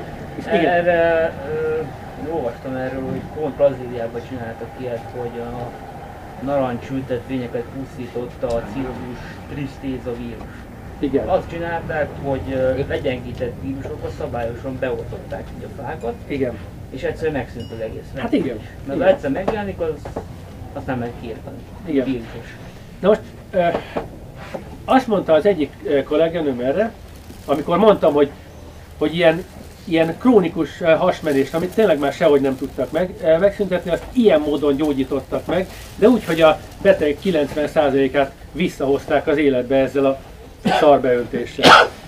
És ő azt mondta erre, hogy ő inkább meghalna, de ezt nem engedni, hogy ezt megcsinálják rajta. Tehát ez... De ő nem esett át ilyen problémát. De ő nem, nem esett Lehet, hogy a végén ő is esett Lehet. Lehet. Ráérek, csak nem akarok visszaélni a türelmetekkel. Igen. Igen, érdekelne, hogy változik az éghajlatunk, és hogy a növények alkalmazkodó képessége, és hogy valami tendencia, amire készüljünk, vagy milyen miket ültessünk, vagy hogy egy, egy tölgyfa hogy tud alkalmazkodni, vagy mi a, mi a fegyvert erre, a természetek erre. Én azt, azt mondom, gyakor, gyakoroljuk az, az elengedést, elengedést. Tehát lesznek olyan növények, amik nem fogják kibírni. És adjunk meg nekik e, minden olyan segítséget. Tehát például, ha szeretjük a tölgyfát, vagy a diót, én mind a kettőt nagyon szeretem, akkor adjunk egy esélyt múlcsozással, gyógymetszéssel, tehát kinek mi fér bele lélektanilag, de hogyha minden ilyen, ilyen szelíd védelmet megadtunk neki, és ennek ellenére haldoklik, akkor engedjük el. És akkor, akkor nézzük meg, hogy mi az, amit a megváltozott éghajlat hatására a mi kertünk még befogad. Csináltál már ilyet, hogy engedtél a növényt és ültettél olyat? Hát igen. Mi volt az? Szilva. Én nagyon, nagyon szeretem a, a szilvát egyébként. Vettünk beszterceit, meg más e, hasonló, ugye besztercei rokon e, szilvákat is, és évről évre, és kaj, kajszit is egyébként, azt is nagyon szeretem. És évről évre erőltettük, hogy a kertünkben legyen. De annak idején elmesélték, akik régen ott laktak, hogy ahol mi lakunk, gyönyörű szilvások voltak. Nagyon jól érezte magát a szilva, de egyszer csak a szilva elkezdte azon a területen rosszul érezni magát. És kezdtek lebetegedni, legyengülni a, a szilvafák. És az öreg szilvafák is elkezdtek kipusztulni, és a fiatalok, amiket ültettünk, fajtától függetlenül mindegyik néhány év alatt lebetegedett, és, és haldoklani kezdett. És akkor úgy voltam vele, hogy akkor én elengedem a szilvát. Nem teljesen engedtem el, mert úgy voltam vele, hogy akkor viszont tegyünk egy próbát a magoncokkal. Akkor ültessünk el szilva magot, sokat. És hogyha ha a magonc, magoncok között lesz olyan, amelyik a meg, megváltozott éghajlat mellett is jól érzi magát, akkor örülünk neki. Hát a fosó szilva érezte jól magát, azon, azon nem csodálkoztunk. De az is, igen, de az is finom. Viszont Zaja Péter, aki nem tudom, ismeritek-e Zaja Pétert, visnyeszéplakon gazdálkodik, a gyümöl, csodálatos gyümölcsös tapasztalatai vannak, és ő azt mondta, hogy a, a Beszterszei szilva, amit már, amiről már a szakma lemondott, mert hogy a szilva himlói vírus, az már mindegyiket megfertőzte, és a Beszterszei szilvának már vége. A megváltott éghajlatban éghajlat mellett, a vírusfertőzés miatt búcsúzunk el tőle. Most az az érdekes, hogy Zaja Péter is arról számolt be, hogy gyönyörű, magkegészséges, besztercei szilva magoncokkal van tele az a, az a vidék, ahol ő, ő él. És lehet, hogy ott vannak a vírusos tünetek, de hát kit zavar? Hát ott a leveleken látszik, igen, vírusos a növény, de bőségesen ontja a jó ízű szilvát. Erdélyben is elmeséltem ezt a történetet, és ott is mondták az ottaniak, hogy ők is ismernek nagyon sok olyan besztercei szilvafát, hogy vírusos, de mégis gyönyörűen terem. Jól érzi magát, mert de, de nem az ember ültette, hanem úgy magról nőtt, nőtt ki. Igen, magonc. Tehát a, a gyümölcsel és a szőlővel azt a hibát követtük el, tehát el, a gyümölcs ellen és a szőlő ellen azt a e, hibát követtük el, hogy az elmúlt évszázadokban a magról való szaporítás az valahogy ilyen lenézett, még csak azt sem mondta, hogy meg, megtűrt, hanem leginkább azok, azok csinál, csinálják ezt, akik úgymond nem értenek a szakmához. Mert aki egyszer valami mezőgazdasági vagy kertészeti képzésben részt vett, abból gyökerestül kiírtják a gondolatát is annak, hogy szőlőt, almát, cseresznyét, szilvát, diót, hogy magról ő merjen szaporítani. Nem, az csak, csak oltvány. Mert elfajzik, mert visszavadul, mert rossz ízű lesz, mert ez lesz, az lesz. És nem igaz. És, és e, találkoztam olyan mezőgazdásszal, aki egyébként szaktanácsadó volt, és, és, és megsúgta, hogy ő azért, ő azért ebben nem hisz ebben az oltvány dologban, mert emlékszik, hogy gyerekkorban ők az őszi barack ültetvényt azt úgy telepítették, hogy volt egy nagy kosár őszi barack mag, hát ugye a feldolgozás után, hát mit csináljanak vele? Hát eltüzelni kár lenne, mert attól értékesebb dolog. Mondta, hogy csináltak ilyen barázdákat, és elvetették, mint a kukoricát, olyan sűrű. Aztán a százból egy kikelt. Ami kikelt, abból százból egy elérte a termőkort. De hát az pont elég volt, hogy ne legyen túl sűrű. És mondta, hogy olyan gyönyörű őszi barackok voltak, azt nem kellett metszeni, nem kellett permetezni, jó ízű volt, nem mindegyik, volt, amelyik keserű volt. De hát van olyan ember, akinek meg ízik a keserű. Én például szeretem a keserű őszi barackot. Tehát természetes, hogyha magról vetem az őszi barackot, a magoncok egy részének keserű lesz a gyümölcse. De hát az baj, hát különböző az ízlésünk. Hát, és mondom, nagyon sok ember szereti a keserű ízt, főleg az idősebbek, hát én nem vagyok még annyira ide, hát ugye 50 éves leszek az idén, de látom én is, hogy már most változik az ízlésem, az édeset már annyira nem szeretem, viszont a keserűt nagyon, és a keserű barackot keresem direkt.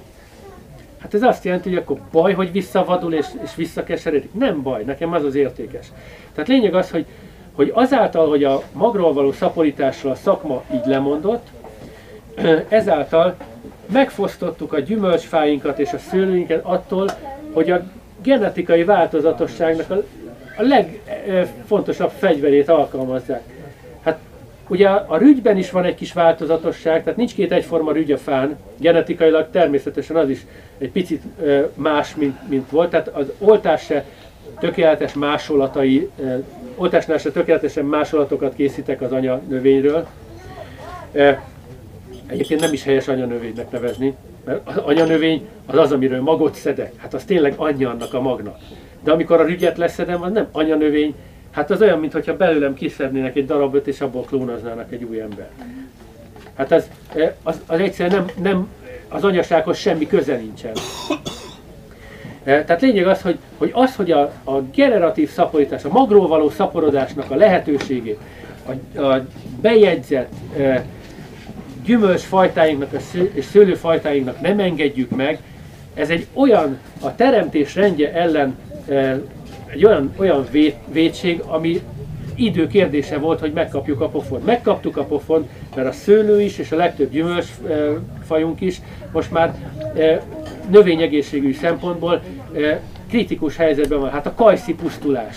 Ugye Európa szerte hatalmas, sőt mondhatni világ szerte hatalmas probléma, hogy pusztulnak ki mindenhol a kajszi ültetvények. De Európában úgy tudom, hogy itt a legnagyobb a kajszi pusztulás mértéke.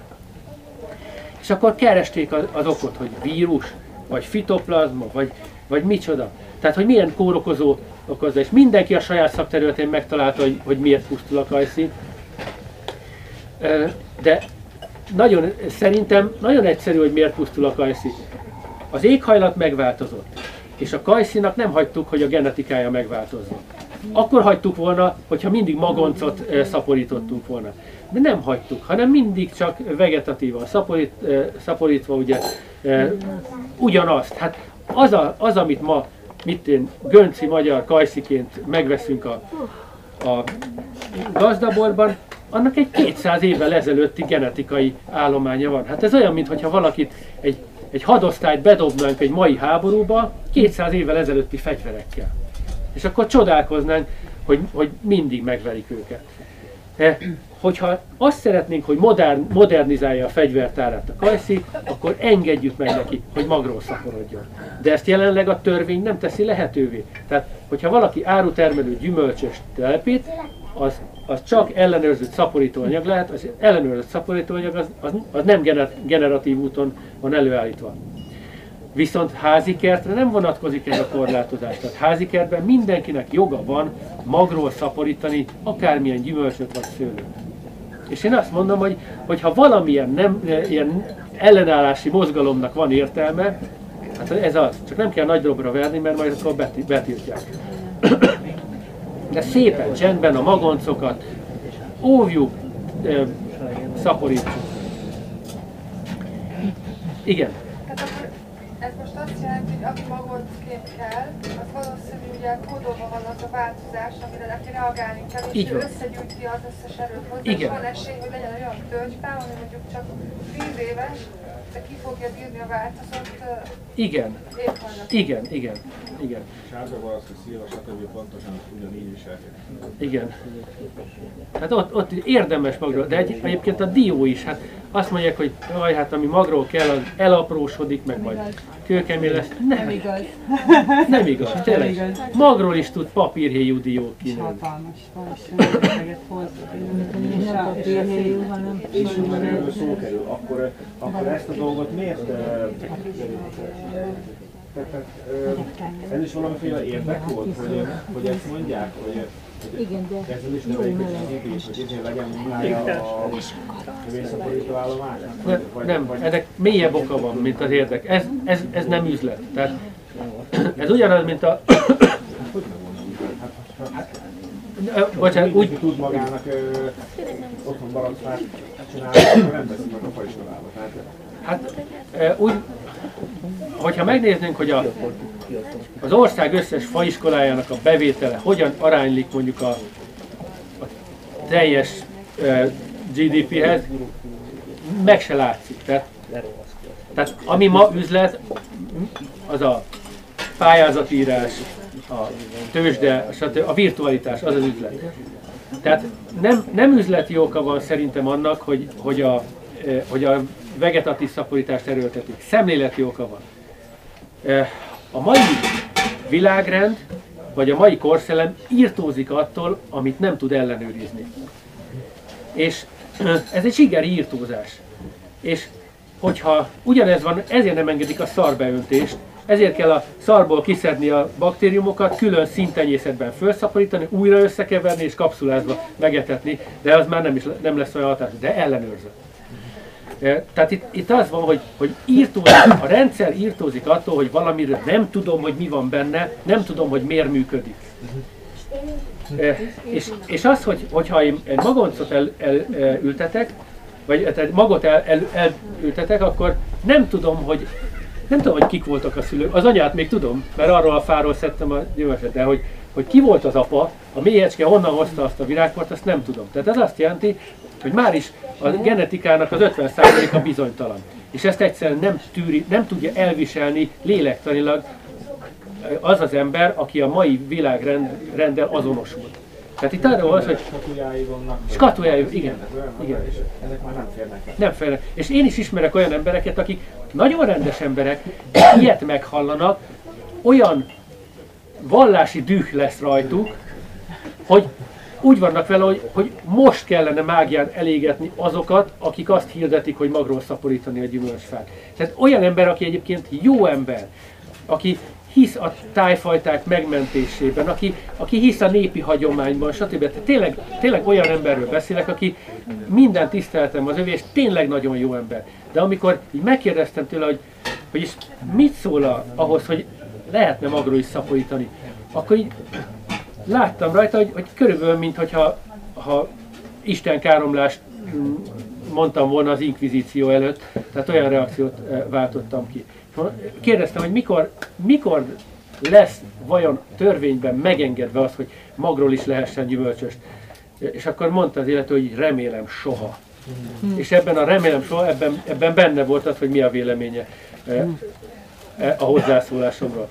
És, és úgy voltam vele, hogy hogy, jó emberek is rá tudnak, tehát értékmentő jó emberek is rá tudnak úgy hangolódni a jelenlegi korszellemre, hogy amint az ellenőrizhetetlenség eh, veszélye benne van, akkor így bemerevednek, és azt mondják, na ezt ne. Ugyanez van az otthon szüléssel. Tehát olyan ismerőseim, akik egyébként jó emberek, segítőkészek. Amikor Geré Vágnest ugye lesittelték, akkor én így mondtam, hogy próbáljunk már pártatlanul fordulni ehhez a kérdéshez. Mondom, van a kórházban szülés, annak vannak a kockázatai. Van az otthon szülés, annak vannak a kockázatai. Mondom, vannak az A csoportba tartozó kockázatok és a B csoportba tartozó kockázatok. Mondom, teljesen más a kockázata a kettő. Gyalog megyek, annak is megvan a kockázata, autóval megyek, annak is, biciklivel, annak is. Tehát minden útnak, minden közlekedési eszköznek megvan a maga kockázata. Nem lehet megmondani, hogy melyiknek kisebb, nagyobb, mert azt az adott helyzet dönti el. És akkor így átváltoztak ezek az ismerőseim, amikor így teszteltem őket, hogy, hogy tud, tudnak-e megengedőek lenni Geré Ágnessel szemben, meg azokkal az anyákkal szemben, akik otthon szeretnének szülni, és nem a kórházban. És azt láttam, hogy, hogy nem. Tehát mondtam, hogy nem tudjátok legalább elméletben megengedni azt, hogy valaki saját maga válassza meg, hogy ő melyik kockázatnak szeretné kitenni magát és a gyerekét. Nem. De miért nem? Azért, mert a kórház az úgy van felszerelve, és ott ellenőrzik, és ultrahang, és, és műszerek, és szakemberek, és stb. Mondom, értem, igazatok van. Van olyan helyzet, hogy ha nem kórházban e, történik, akkor belehal. Tényleg van ilyen. De olyan is van, hogy valaki a kórházban úgy bestresszel, hogy abba hal bele. Mert, mert van ilyen, hogy kórházfóbia, egyszerűen a sima izmok összehúzódnak, nem lehet elernyeszteni. Hát tele van az ember teste olyan kis sima izmokkal, ami hiába nyomják bele a mit én, izomlazítót, az nem fogja a test összes sima izmát elerjeszteni, mert abba is belehalna az illető. Tehát a, amikor valaki stresszel, eh, akkor, akkor a szervezet elkezd rendetlenül működni. El, a szorongás, az nem véletlenül hívják szorongásnak, ott olyan kis izomgörcsök alakulnak ki, hogy ott a keringés már nem lesz megfelelő. És az egész szervezet minden része összefügg mindennel, és hogyha egy olyan érzékeny folyamat, mint a szülés, ott a szervezetnek egy része fellázad, és azt mondja, hogy nem, én nem veszek részt ebben, mert félek, mert félek a fehér köpenytől, mert félek a vegyszer, a izé, fertőtlenítő szaktól, stb. Tehát az ember testének egy része föllázad, akkor már e, ott van a kockázat, hogy, hogy ebből baj lehet. És akkor így mondtam, hogy legalább elméletben ezt egy, engedjétek már meg, hogy, hogy van olyan ember, akinek, akire nézve pont emiatt a kórház stressz miatt életveszélyes neki kórházban szülni. Nem, ilyen nincs. Mondom, hogy jó, én férfi vagyok, még nem szültem ebben az életemben. Úgy tudom. Valószínűleg nem is fog. De mondom, bocsánat a hasonlatért, de azért mindannyian szoktunk férfiak is ugye vízeletét üríteni például. Tudom, nem összehasonlítható, de mégis, mert egy folyamat, amikor valami az emberből eltelik. És van a szégyellős húgyhólyag tünete együttes, nem tudom, ismeritek-e. Ez, ez egy létező betegség. Tehát vannak olyan emberek, akik úgy be tudnak stresszelni, hogy szétreped a húgyhólyagjuk, és, és nem tudnak pisilni. És hogyha elviszik őket egy olyan helyre, ahol megnyugszanak, akkor ez, ez megszűnik. Tehát ez, ez tényleg egy létező, életveszélyes mértéket is el, elérő betegség, hogy a vese az csak termeli, termény, nyomja a vizeletet, de, de olyan görcsöt kap a záróizom a, a húgyhólyagnál, hogy egyszerűen nem tudja a vizeletét el, elengedni. És ilyen embereket meg szokták katéterezni, és akkor leengedik. De aztán katétert kihúzzák, és ha a stressz tovább fönnáll, akkor, akkor ugyanez ez történik, és mindig le kell csapolni. Tehát, na most, hogyha a, a pisilés, ami tényleg azért, én is azt mondom, ne, nem, nem fogható, a szülés az mégiscsak egy nagyobb horderejű dolog, és senkinek nincs akkora tapasztalata a szülésben, mint a vizel, vizelésben, mert vizelni naponta többször is szoktunk. Tehát egy ember 20 éves korára már ugye 365 nap, évente 1000 pisilés mondjuk, akkor 20 ezer pisilésen túl van. Hát 20 ezer szülésen senki nincs túl egy életben. Tehát, és, és 20 éves korában is ki tud alakulni eh, egy emberben ez a szégyelős húgyhólyag tünet együttesen, amikor egyszerűen bestresszel valamitől, és onnantól kezdve eh, nem, ha nem katéterezik meg, akkor belehal. Na most, ha ilyen létezik, akkor a szülés, ami valószínűleg egy kicsit bonyolultabb dolog, mint a vizeltürítés. Most nem lehet, hogy van olyan ember, aki bestresszel, a baba ezt érzi, és onnantól kezdve baj van. Legalább az elméleti lehetőséget engedjétek meg, és nem engedték meg. Tehát, tehát én azt látom, hogy, hogy az, aki rá hangolódik arra, hogy ami ellenőrzött, ami, ami, ami ismert, az jó, ami ismeretlen, az rossz, aki, aki ezzel azonosul, az onnantól kezdve önkéntes inkvizitor lesz, és írtani fogja azt a magatartást, ami, eh, ami így hagyja a dolgokat menni a maguk eh, útján. És ez, ez ropp, roppant veszélyes, és nagyon... Tehát én azért szoktam félni az embertársaimtól, alapvetően minden ember eh, jó, lelkeméjén jó. De, de minden ember nagyon könnyen tud rossz emberré válni, és amikor ez a fajta türelmetlenség jelenik meg valakiben, hogy nem tudja megengedni a másik embernek, hogy ő a saját útját járja. Tehát amikor valaki erőszakkal elveszi a másik embertől a, a szabad akarat lehetőségét, hát ennél nagyobb védséget elkövetni embertársunk ellen nehéz. Tehát ez, ez olyasmi, mint amikor valakit megkötöznek, vagy bezárnak. Tehát csak nem megkötözik, bezárják, hanem nem engedik, hogy a saját útját járja. Hát mind meghalunk, hát a haláltól senkit nem lehet megmenteni, akkor nem választhatom meg, hogy én, én milyen halálkockázatot szeretnék beválni, és mi az, amit nem szeretnék beválni. Nem választhatom meg.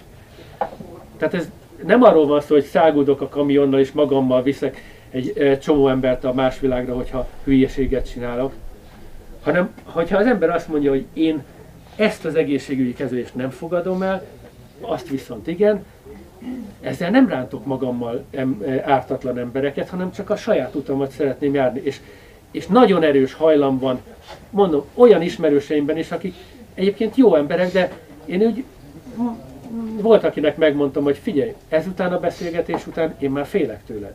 Mert lehet olyan élethelyzet, amikor, amikor miattad fogok, a te döntésed. Igen, döntésed miatt kerülök majd, nem tudom, kényszer rács mögé, vagy kényszerhelyzet. Igen. Igen. Na most az ember az mintakövető. Hogyha meg akarjuk szüntetni ezt, mert ez tényleg félelmetes, hát miért lehetett embereket elhurcoltatni? Az egész történelem során mindig, már az írott történelem, a civilizáció történelem az arról szól, hogy mindig embereket megbélyegeznek, elhurcolják, megalázzák, kivégzik őket. Kb. Tört, nyissunk ki egy történelemkönyvet, tetszőleges oldalon, ez lesz benne. És, és tetszőleges korszakban. Csak ugye kiszoktak emelni egy bizonyos korszakot, hú, ez példátlan. Nem példátlan, ez, ez tipikus. És, de miért, miért fordul ilyen elő? Ugye nagyon érdekes, amikor a civilizáció találkozott a természeti népekkel.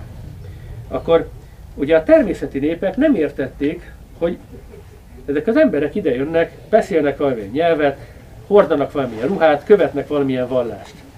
Mi is beszélünk valamilyen nyelvet, hordunk valamilyen ruhát, követünk valamilyen hitet. Mi nem akarjuk ráerőszökölni a sajátunkat e, ezekre a jövevényekre, akkor ők miért akarják a sajátjukat? Tehát ugye nagyon sok ilyen észak-amerikai indián feje, ilyen feljegyzés maradt az utókorra, hogy az indiánok ugye nagyon sok különböző törzs volt, nagyon sok különböző nyelvet beszéltek, de, de közös volt a panaszuk, hogy miért panaszkodnak az európai gyarmatosítókra. Nem értették, mit az apacsoktól az irokézekig egyik indián törzs se értette, hogy ezek a jövevények, akik láthatólag nem érzik jól magukat a bőrükben, szenvednek, boldogtalanok, egymást megölik egy darab pénzért. És akkor az ő boldogtalanságuk ellenére ránk akarják kényszeríteni, hogy abban higgyük, higgyünk, amiben ők hisznek. Ugye leírta egy indián eh, rezervátumban, ugye, mert ő fiatal korát eh, még a saját közegében töltette, de idős korában már rezervátumba került, és leírta így a visszaemlékezéseiben, hogy milyen megdöbbenés volt neki az első találkozása fehér telepesekkel. Azt látta, hogy, hogy az indiánoknál mindenki egészséges a törzsben. Tehát az öreg ember is egészséges, csak már lassabb, kicsit asszalódottabb, stb. De a fogaik elkopnak, de nem kirohadtak a fogaik, hanem elkoptak, mert használták őket. Tehát azt látták, hogy hogy, hogy az indián az születésétől haláláig egészséges, csak elfogy az élete, elkopik. És azt látták, hogy a, a te, telepesek viszont, a fehér telepesek viszont fiataltól az öregig mindenki beteg, és boldogtalan. És akkor így megdöbbentek, hogy miért kellene nekünk, ezeknek az életmódját követni? Hát láthatóan ők se érzik jól magukat a bőrükben. És ugye leírták az első talál, leírta ez az ember az első találkozását a fehér telepesek ételével.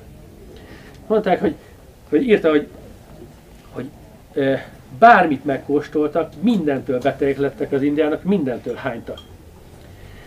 És e, hát egy idő után, mivel ugye aki rezervátumba került, nagyon nem volt választási lehetősége, azt kellett tennie, amit kapott. És náluk is megjelent a fogszovasodás, az elhízás, a hajhullás, mindaz, amit, ami el, azelőtt csak... Tehát, tehát ez mutatja, hogy nem, nem arról volt szó, hogy az indiánoknak olyan csodálatos genetikája volt, hogy, hogy azért nem voltak ilyen betegségeik. Hát az életmódjuk miatt nem voltak ezek a civilizációs betegségek. Amint az eszkimótól kezdve, nem is az iraki, az eszkimókig kellett volna elmenni, tehát az eszkimóktól a mit én, tűzföldig, mindenhol, ahogy a civilizált embereknek az életmódját elkezdték követni, azok a civilizációs betegségek, mondom, a ráktól kezdve a, a cukorbetegség, mind, minden megjelent náluk is, fogszovasodás, hát fogszabályozás, ugye, hát e, e, néztem régi sírokat, hát múzeumokban, meg ásatáson, és feltűnt nekem az, hogy mindenkinek szabályos a fogsora. És akkor körülnézek ma, mindenkinek szabálytalan, nekem is, szabály, mindenkinek szabálytalan a fogsora. És akkor egy fogorvossal így elbeszélgettem, hogy, hogy mi lehet e mögött. És akkor azt mondja, hogy azt nem tudja, de ő, ő tőlem cifrább dolgot is tud, mert én csak azt látom, hogy össze áll az emberek foga, enyém is, gyerekeim is, stb. De ő azt is látja, hogy az újabb és újabb nemzedékeknél már bizonyos fogak meg se jelennek. Igen. De nem csak a bölcsesség fog, hanem olyan fog, amit egyébként használna, amire egyébként szükség lenne, már ki se alakul. Igen. És hogy megbomlott a rend. Tehát a, a, a test, mi, miért volt szabályos a régi embereknek a fogazata? Hát mert rend volt a szervezetükben. És a mai embernek e, nincs rend a szervezetében. Megszületik a csecsemő, e, honnan tudja azt, hogy ő most féljen vagy ne féljen? Hát a szülein érzi meg, a nagyobb testvéreken érzi. Hát, hát e, ugye a külvilágot még nem ismeri, de, de rárezdül a többi ember, és, és a belőlük kisugárzó érzelmeket, azokat veszi a csecsemő. És azt, azt érzi, hogy mindenki szorong körülötte. A nagyobb testvér azért, mert a házi feladattal még nincs kész, a szülő azért, mert húj, a határidős munkával még nincs kész, meg a főnök tegnap letolt, és biztos holnap is le fog tolni, stb. Tehát gyakorlatilag meg, megszületik olyan, olyan helyre, ahol mindenki szorong. És a szorongás az azt jelenti, hogy nem áramlik a testben az, aminek áramlania kell. És hogyha nem megfelelő az áramlás, akkor onnantól kezdve ilyen ö, olyan dolgok, ami ennyire finoman összerendezett, hogy mert, mert az, hogy a fogak úgy helyezkedjenek el, hogy, hogy pont egy sorban, nem két sorban, meg hogy, hogy pont egymáshoz igazodjanak, egymást kiegészíteni, hát ez nagyon, nagyon finom összehangoltság kell. Most gondoljuk bele egy, egy építkezésbe, hogyha egy építkezésben e, mindenki nyugodt, és mindenki tudja, hogy mi a dolga, akkor a ház az felépül az alapjától a tetőig, minden. De hogyha mindenki lót fut, mert ötször annyit vállal el, mint amennyit belefér az idejébe, mert fél attól, hogy jövő héten már nem fog munkát kapni, akkor a bádogos már ott toporog, hogy ő, ő szeretne dolgozni, de még nincs meg a tető. És akkor mit csinál? Jó, hát akkor le, legyártom a bádogot valamit. Mekkora lesz a kémény? Milyen dőlésszügű lesz a tető? Jó, akkor megcsinálom arra, itt hagyom, vagy szóljatok, ha be kell szerelni. Ezt menet közben kiderül, hogy nem olyan dőlésszögűre sikerült a tető. És akkor visszajön a bádogos, és mondja, hát ezt nem lehet ide felszerelni. Hát azt mondtátok, 43 és fél fokos lesz a tető. Na jó, de menet közben kiderült, hogy az nem jön össze. Tehát, tehát ami, ami a társadalomban ilyen rendetlenség van, ugyanaz a rendetlenség van a szervezetünkben is. És ugyanúgy, ahogy, hogy a bádog egy kicsit eláll, azért régen, amikor fölépítettek egy házat, ott minden a helyén volt. Ott megnéz az ember egy régi bútort, egy bármi, bármit, ami, ami még a második világháború előttről származik, látszik, hogy minden része, tehát ott meggondolták, hogy mit, milyen sorrendben rakjanak össze. Egy régi ilyen Singer varrógépet megnéz az ember, hát ez egy remek mű, pedig az gyáripari termék volt. De hát azt, azt tényleg a lakás, lakás díszének tervezték. És ma pedig azt látjuk, hogy, hogy eh, csili vile drága dolgok, labor mikroszkóp, eh, ami tényleg eh, a legmodernebb készülékekkel lehet csak ilyet gyártani, és akkor így nézzük, hogy hol lehet ezen bekapcsolni a alsó megvilágítást. Nem találtuk. Kihívtuk a szervizest, ő se találta. Kifelejtették a tervezésnél a villanykapcsolót egy több százezes műszerből. Tehát hogy lehet ez? Hát úgy, hogy az, aki ezt megtervezte, annak volt még 25 másik feladat aznapra, és tudta, hogy úgyse végez egyikkel sem, úgyhogy gyorsan legyünk túl rajta. Nyilván ő is kapkodott, és a kapkodás miatt, tehát, tehát olyan hibák csúsznak be a gépezetbe, amit emberi észre föl nem fogunk. Na hát, ami van nagyban, ugyanaz van kicsiben is. Hát a szervezet miért nem tudja a fogam, hogy hova kell menni? Azért, mert az állkapcsom elfelejt elég gyorsan növekedni férfiaknál, ugye? Ahhoz, hogy, hogy az állkapos jó, mm, nagy legyen, az megfelelő tesztoszteron szint kell.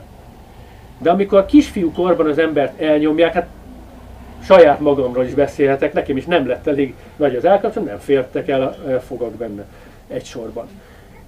Miért? Hát mert kisgyerekkorban megtapasztaltam, hogy jó, én szerettem volna katonásdit játszani, hogy ezt, azt, azt, nem, most leülsz, most tanulsz, most ezt lemásolod. Én nem szerettem írni, én nem szerettem olvasni. Én szerettem volna rohangálni, dobálni, bottal hadonászni, stb. És, de megtanultam, hogy erősebbek a, a, a környezet erősebb, lázadtam, lázadtam, mindig leverték a lázadást, és ez azt jelenti, hogy azért, hogy az ember ne lázadjon olyan sokat, ezért a szervezet szépen azokat a hormonokat elkezdi visszafogni, amik a lázadásért felelősek. Csak az a baj, hogy azok a hormonok azért is felelősek, hogy az emberen másodlagos nemi jellegek kifejlődjenek, és olyan állkapcsa legyen, hogyha adnak neki egyet, az ne törjön el. De hogyha az ember így megtanulja, hogy jó, akkor el kell nyomnom magamban ezeket az ösztönöket, akkor tehát, tehát hogy függ össze a, a, az embernek a lelkülete azzal, hogy elférnek-e a fogai, vagy nem.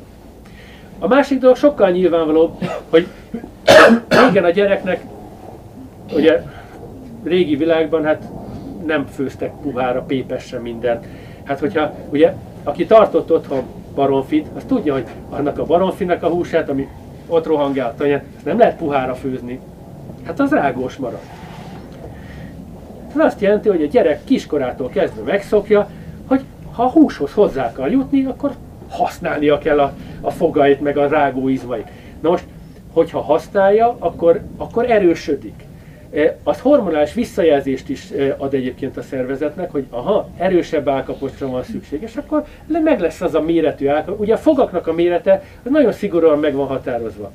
Az állkapos mérete nem olyan szigorúan van meghatározva, az függ attól, hogy mennyit rág, hogy mennyit szorong, stb. És az lesz a, a vége, hogy a fogak mérete az adott, az állkapocs meg sajnos nem nőtt meg akkorára, mint kellett volna. Ezt, ezt még tovább súlyosbítja az, hogy az emberek össze-vissza utazgattak a világban, tehát egész népek települnek át, vagy települtek át a modernizáció miatt, és az egyik, tehát amikor olyanok hoznak létre közös utódot, akik nem összeillenek. Tehát a Bernát hegyi és a Palota Pincsi tudnak közös utódot létrehozni, de nem kéne. Mert, mert az, az, az nem, annak nem lesz jó vége. Főleg, ha az anya az a a, a szuka az a, az a pincsi, a pincsi kutya, igen. Akkor az bele fog pusztulni. Hát az egyszerűen túlnövi a, a magzat. És, de hát ugyanez van, hogy, hogy eh, olyan, olyanok, akik régen eszükbe nem jutott volna összebútorozni, úgymond, mert a táncuk, a zenéjük, a viseletük minden olyan volt, hogy a másikat taszította. Na most, hogyha ha még mindig a saját népzenénket hallgatnánk, meg énekelnénk, a saját népveseletünkben járnánk, és így tovább, akkor az, akinek nem szabad velünk összekeveredni, az visszataszítónak érezni a mi dallamainkat, a mi ruháinkat, stb., és nem keverednénk velük, és ez kölcsönös lenne. De így, hogy mindenki a, e, ugyanazt a globális egyenruhát hordja, mindenki nyomja magára a különböző szagelnyomó valamiket, gyakorlatilag az ember nem tud tájékozódni, ki az az ember, akit el kell kerülnöm, és ki az, akivel meg összeköthetem az életemet. Tehát gyakorlatilag az emberek egy ilyen vakságban, vaktában választják ki, hogy ki az, akivel majd közös gyerekem lesz. Szerencsés esetben eh, el, eltalálja. Volt egy ilyen vizsgálat is, hogy régen, eh, tehát modern genetikai vizsgálat volt egyébként, hogy mi lehetett az értelme régen a kendős táncoknak. Amikor a lány a kendőjét odaadta a legénynek, a legény becsapta a hóna alá, és táncoltak. És a tánc végén visszaadta a lánynak, a lány megszagolta, és eldöntötte, hogy akkor, ha büdös volt neki, akkor, akkor a legény az mehetett Isten hírével, abból nem lett házasság, meg gyerek sem. És ezt megvizsgálták, hogy van-e ennek bármilyen genetikai észszerű alapja, és van. Ugyanis, hogyha a ciklusnak a megfelelő, tehát mondjuk a tűzőrepedés környékén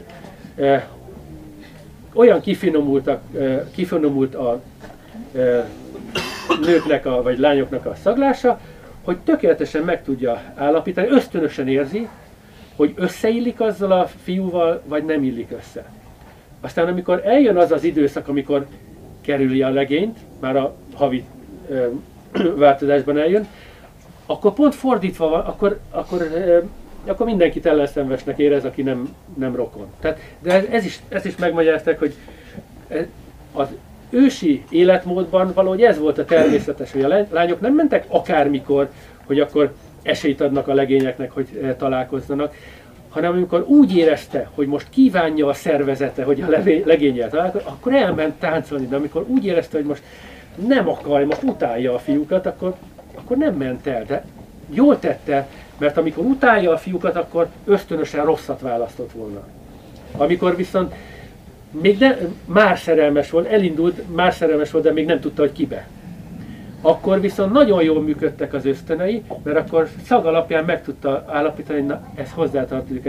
Ezt genetikai vizsgálattal tudták igazolni, tehát önkéntes egyetemistákkal eljátszották ezt a kendőstánc mintájára, hogy teljesen szaktalan, vadi új e, pólót adtak a fiúkra, fiúkra és lányokra is, ugye le kellett fürdeniük, de nem használtak semmilyen illatosítószert, és utána jól megdolgoztatták őket.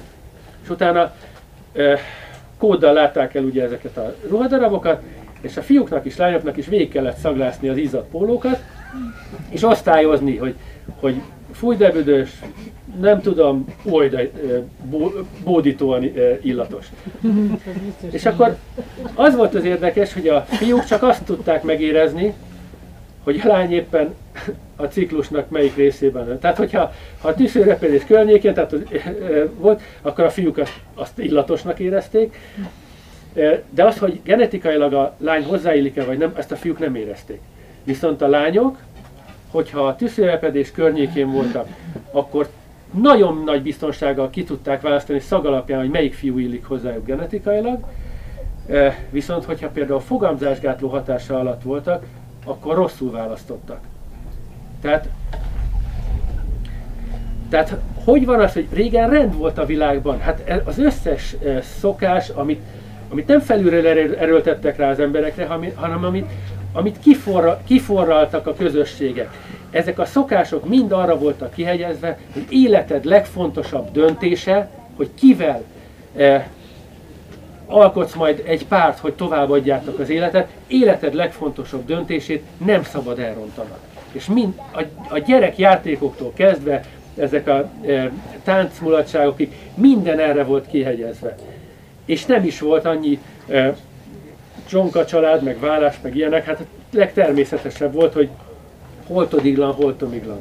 Ma pedig, ugye emlékszem, voltunk egy ilyen egyházi esküvőn, és akkor elmondták ott a, for, a pap elmondta a forma szöveget, hogy, hogy amit e, Isten egybe szerkeszt, az ember el ne választ, szét, szét ne választ, és akkor gondoltam, hogy hány egyházi esküvőt láttam már, és hánynál e, volt vállás a vége. És hogy ezt van képük még kimondani a templomban ezt a szöveget azok után, hogy a társadalom egyszerűen nem így működik. És nagyon furcsa meghasonlott érzés volt. De mondom, ugyanez, tehát Azért nincs rend a szervezetünkben, amiért nincs rend a természetben, amiért nincs rend a társadalomban sem. A természetet nem tudom megváltoztatni, a társadalmat nem tudom megváltoztatni, de saját magamat valószínűleg igen. Tehát, hogyha azt szeretném, hogy rend legyen odakint, akkor kezdjem el magamat megváltoztatni, és akkor, ha jó úton járok, akkor ez kisugárzik a közvetlen környezetemre. És ők is elindulnak a javulás után, és az is kisugárzik a tehát a romlásnak is van mintázata, ami terjed, és a javulásnak is van mintázata, ami terjed. És a legnagyobb hiba, amit elkövethet az ember ilyenkor, hogy amikor már ráér ez az útra, akkor elkezdi a többieket arra rákényszeríteni, és elkezdi megszólni azokat, hogy te még mindig nem tetted le a cigit? Mikor láthatod, hogy én mennyivel fittebb vagyok, mióta letettem? Lehet, hogy neki nem kell letenni, bocsi, az az ő útja. Tehát nem, nem kell beleszólni a másik embernek a dolgába, mindenki a saját portája előtt söpörjön. Az, hogyha rám fújja a cigifüstöt, akkor azt mondhatom, hogy bocsi, ez zavar. Vagy, vagy ne előttem dohányoz, mert nem bírom a látványát se, hogy rombolod magadat.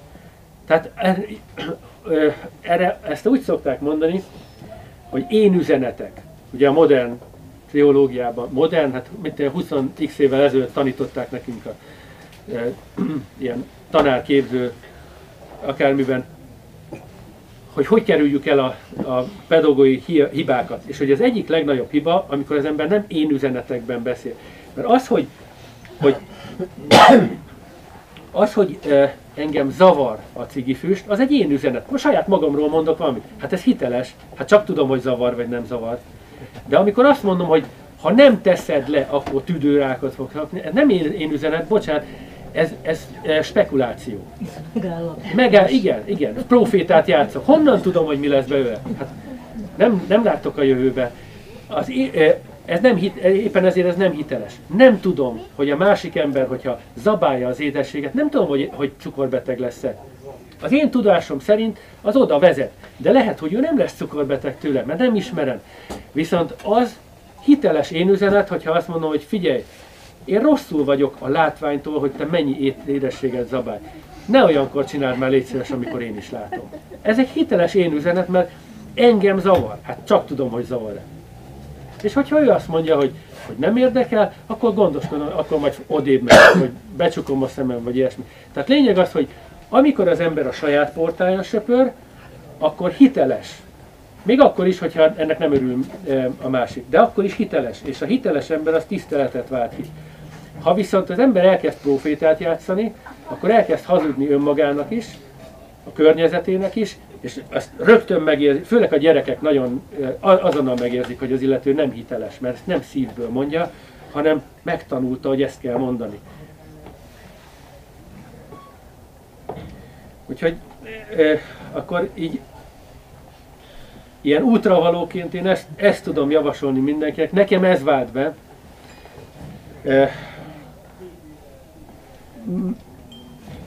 Téveigek én is, tehát e, időnként letérek arról az ösvényről, ami, e, amit helyesnek érzek.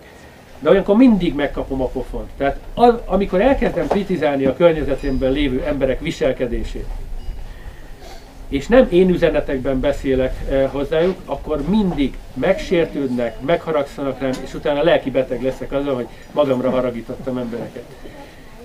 És, és akkor megint rá kell, hogy jöjjek, hogy mi volt a hiba, amit elkövet, pedig igazam van. Hát, be tudom bizonyítani, de, de hogyha hiába van igazam, hogyha a másik megharagudott rám, akkor valamit mégis elrontottam. Hogyha úgy tudom vele közölni azt, hogy, hogy nekem nem tetszik, amit csinál, hogy nem haragszik meg, akkor viszont valamit jól, jól csináltam. Tehát ugye van a megfelelési kényszer, az rossz, az, az egy görcsös állapot.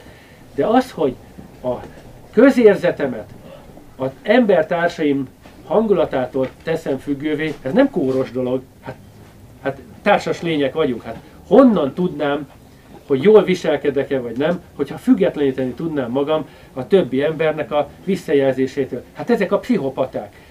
Ugye a pszichopaták a nagy zsenik egyébként. Aki tűzön vízen keresztül viszi az akaratát. Mindenki azt mondja, hogy ne csináld, nem, nem akarjuk. De én tudom, hogy ez a jó. És letöri a többi ember eh, szabad akaratát. Tehát ezek, ezek, ez roppant veszélyes eh, dolog. Most, hogyha valaki érzi magán, hogy ő nem ilyen, hanem lelki beteg lesz attól, hogy, hogy görbén nézett rá a szomszéd. Az a helyzet, hogy ez az egészséges emberi hozzáállás.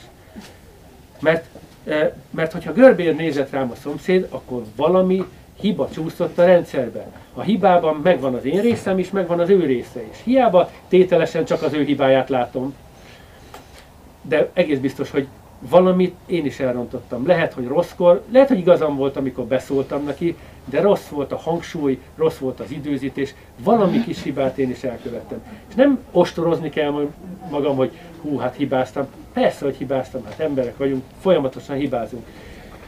De hogyha hibázunk, akkor, akkor okulunk belőle. Tehát ezt, ezt tudom ilyen fő útravalónak mondani, hogy, hogy hogy tudunk felkészülni a klímaváltozásra, világháborúra, bármire. Hát legyen rend a lelkünkben, és hogyha rend van a lelkünkben, akkor a tudatunk nem lesz beszűkült. Az, aki fél, aki meg van félemlítve, annak beszűkül a tudata. A beszűkült tudat az sokszor zsenialitást eredményez. De a zsenik borzalmasan veszélyes emberek. Az atombombától kezdve minden e, életellenes dolgot zsenik találtak ki. A zseni e, az fogyatékos, e, nincs meg benne az a képesség, hogy érezze a többiek, többiek visszajelzéseiből, hogy nem kellene ezt csinálni. Tehát az, amikor, amikor a gyerekek mennek focizni, és az egyik az azt mondja, hogy nem, én inkább a fizika könyvet akarom e, olvasni. És, és, és ösztönösen elkezdik bántani ezért a többiek. Ugye civilizált agyunkkal azt mondjuk, hogy milyen kis kegyetlen mocskok ezek, hogy, hogy nem hagyják a kis okoskát tanulni. Valószínűleg ösztönösen érzik, hogy az ilyen kis okoskák találták ki a gépfegyvertől kezdve mindazt, ami, ami bár ne lenne. Mert hogyha maradtunk volna az íjnál és a lándzsánál, akkor az, hogy egy összecsapásban ki hal meg ki, és ki, ki marad életben, az azért nagyon sokban múlna azon, hogy az illető mennyire ügyes, mennyire edzi magát, de ma a gépfegyver, meg a gáspré, meg egyebek korában lehet valaki akármilyen kigyúrt, nem tudom, harcművész, meg akármilyen csodálatos lelki egyensúlya lehet, olyan műszaki eszközök vannak a pusztítás szolgálatába állítva, ami sajnos az ő emelkedett lelkét nem veszi figyelembe. De mondom, megmaradtunk volna a hagyományos fegyvereknél, amik, mondom, ez a, amit kézzel készítettek még, ami, ami csak a kéz, ugye az ígyban is, csak az az energia van benne, amit én beletettem, azt tudom elengedni. Hát ott még volt jelentősége az ügyességnek, a kitartásnak, az erőnek, a lovagiasságnak, stb. Tehát, tehát hogy tudunk fölkészülni akkor a hogy ne, ne kis zsenik legyen, legyünk, mert hogyha sok kis zseni összejön, akkor abban nagyon komoly pusztítógépezet lesz. Ne zsenik legyünk, hanem egyszerűen legyünk emberek, akik egymásra rá tudnak kapcsolódni. A zseni, zsenialitás az a beszűkült tudatállapot. A beszűkült tudatállapotra időnként szükség van, életveszélyes helyzetben, rövid időre. Tehát nem akarom megbélyegezni a zsenialitást sem. A zsenialitás az egy olyan állapot, ami mondom, rövid időre, amikor életveszélyes helyzetből kell kikerülni, ki, ott nagyon sok ember képes erre, hogy beszűkül a tudata, abban a pici részterületben ő hirtelen egy rövid időre zseni lesz, olyan is van, hogy, hogy emberfeletti ereje lesz az illetőnek, e, és amikor megoldódott ez a dolog, akkor visszatér a, a, a képességei visszatérnek, tehát az azt jelenti, hogy nem, nem egy-két képessége lesz így felnagyítva, hanem minden emberi képesség így arányosan e, visszaáll. Ugye e, volt egy ismerősöm, akinek a hallása élesedett ki egy ilyen e, életveszélyes betegsége volt egyébként, valami olyan gyulladás, ami hát fenyegető volt, hogy a koponyában elterjed és bele is halhatott volna, kiélesedett a hallása. A betegség mellékhatásaként. És mondta, hogy majd megőrült, mert több száz méteres körzetben mindenkinek a halk beszédjét is hallotta. Nem volt rá kíváncsi. És nem, nem tudott sehol megnyugodni, mert mind, mindenhol, de nem képzelte, hanem, hanem ténylegesen hallotta a létező embereknek a tehát utca túloldalán beszélget, és hallotta, hogy mit, mit beszélnek. És akár a közlekedés zaján keresztül is. És mondta, hogy, hogy már, már úgy, úgy volt vele, hogy véget vett az életének, mert ezt nem, nem bírja elviselni. E, aztán egyszer csak megszűnt ez a dolog, és, és akkor megnyugodott, és nem jött vissza többé. Na most van olyan élethelyzet, amikor erre pont erre van szüksége a közösségnek, hogy legyen valaki, akinek így kiélesedik a hallása. Na most, hogyha ez ilyen helyzetben lett volna, akkor az illető nem megőrült volna, hanem hirtelen ő mentette volna meg a közösséget, mit valami veszélytől, mert, mert minden, az ellenség minden lépését eh, hallotta volna. Tehát lényeg az, hogy hogy minden, ami létezik az életünkben, az azért létezik, mert annak szerepe van. Csak mivel rendetlenség keletkezett most a világban, a zsenialitásnak is megvan a szerepe, rossz helyen jönnek ki, jönnek ki az emberekből a zsenialitás, nem olyankor, amikor a közösségnek arra szüksége van. E, ez a beszűkült tudatállapot. Na most, hogyha e, fel akarunk készülni lélekben arra, hogy klímakatasztrófa, háború, bármi van, akkor mire kell edzeni? Arra kell edzeni, hogy a, hogy a tudatunk és a lelkünk képes legyen váltani a beszűkült tudatállapot, meg beszűkült lelkiállapot, amikor egy célra tud nagyon összpontosítani, és minden más megszűnik, és ebből ki tudjon engedni, hogy újra mindenre tudok figyelni, mindenre egy kicsit, de leginkább a többieknek a rezdüléseire. És hogyha az emberben ez a lüktetés megvan, hogy képes beszűkíteni és kitágítani a tudatát, a szívét, a e, testét, testét, hogy fogyunk, hízunk, fogyunk, hízunk. Hát ezt, ezt is, tehát a lüktetést, e, ezt meg kell adni a lényünk minden részének, de egy társaságnak is, egy baráti társaság szűkül, tágul, vagy egy család is e, szűkül, tágul. Tehát, hogyha az életünk minden részében helyre tudjuk állítani ezt a fajta lüktetést, a beszűkülést, kitágulást, akkor innentől kezdve, ha eljön az a nehéz élethelyzet, amitől most depressziósak vagyunk, hogy mi, mi van, hogyha még tovább lángolnak az erdők, stb., majd ha oda kerülünk, pontosan fogjuk tudni és érezni, hogy mit kell csinálni. Tehát nem az erdőtűzre kell, meg az özönvízre, meg a meteorit becsapódásra, meg a nukleáris katasztrófára készülni, arra kell készülni, hogy az életben újra meg újra lesznek olyan helyzetek, amikor a beszűkült állapotra van szükségem, és utána, amikor az ellazult és többiekre ráhangolódó állapotra. És ezt nem szabad bele merevedni egyikbe se, hanem ezt kell gyakorolni, hogy ezt, ezt a lüktetést, ezt a összehúzódást, kitágulást, és akkor, akkor majd fogjuk tudni, hogy mi a dolgunk fogjuk tudni, hogy mikor kell elengedni valamit vagy valakit, és fogjuk tudni, hogy mikor nem szabad elengedni, mert most meg kell tartani, most meg kell őrizni, most bármi áron át kell menteni ezt az életet. Hát köszönöm szépen a figyelmet.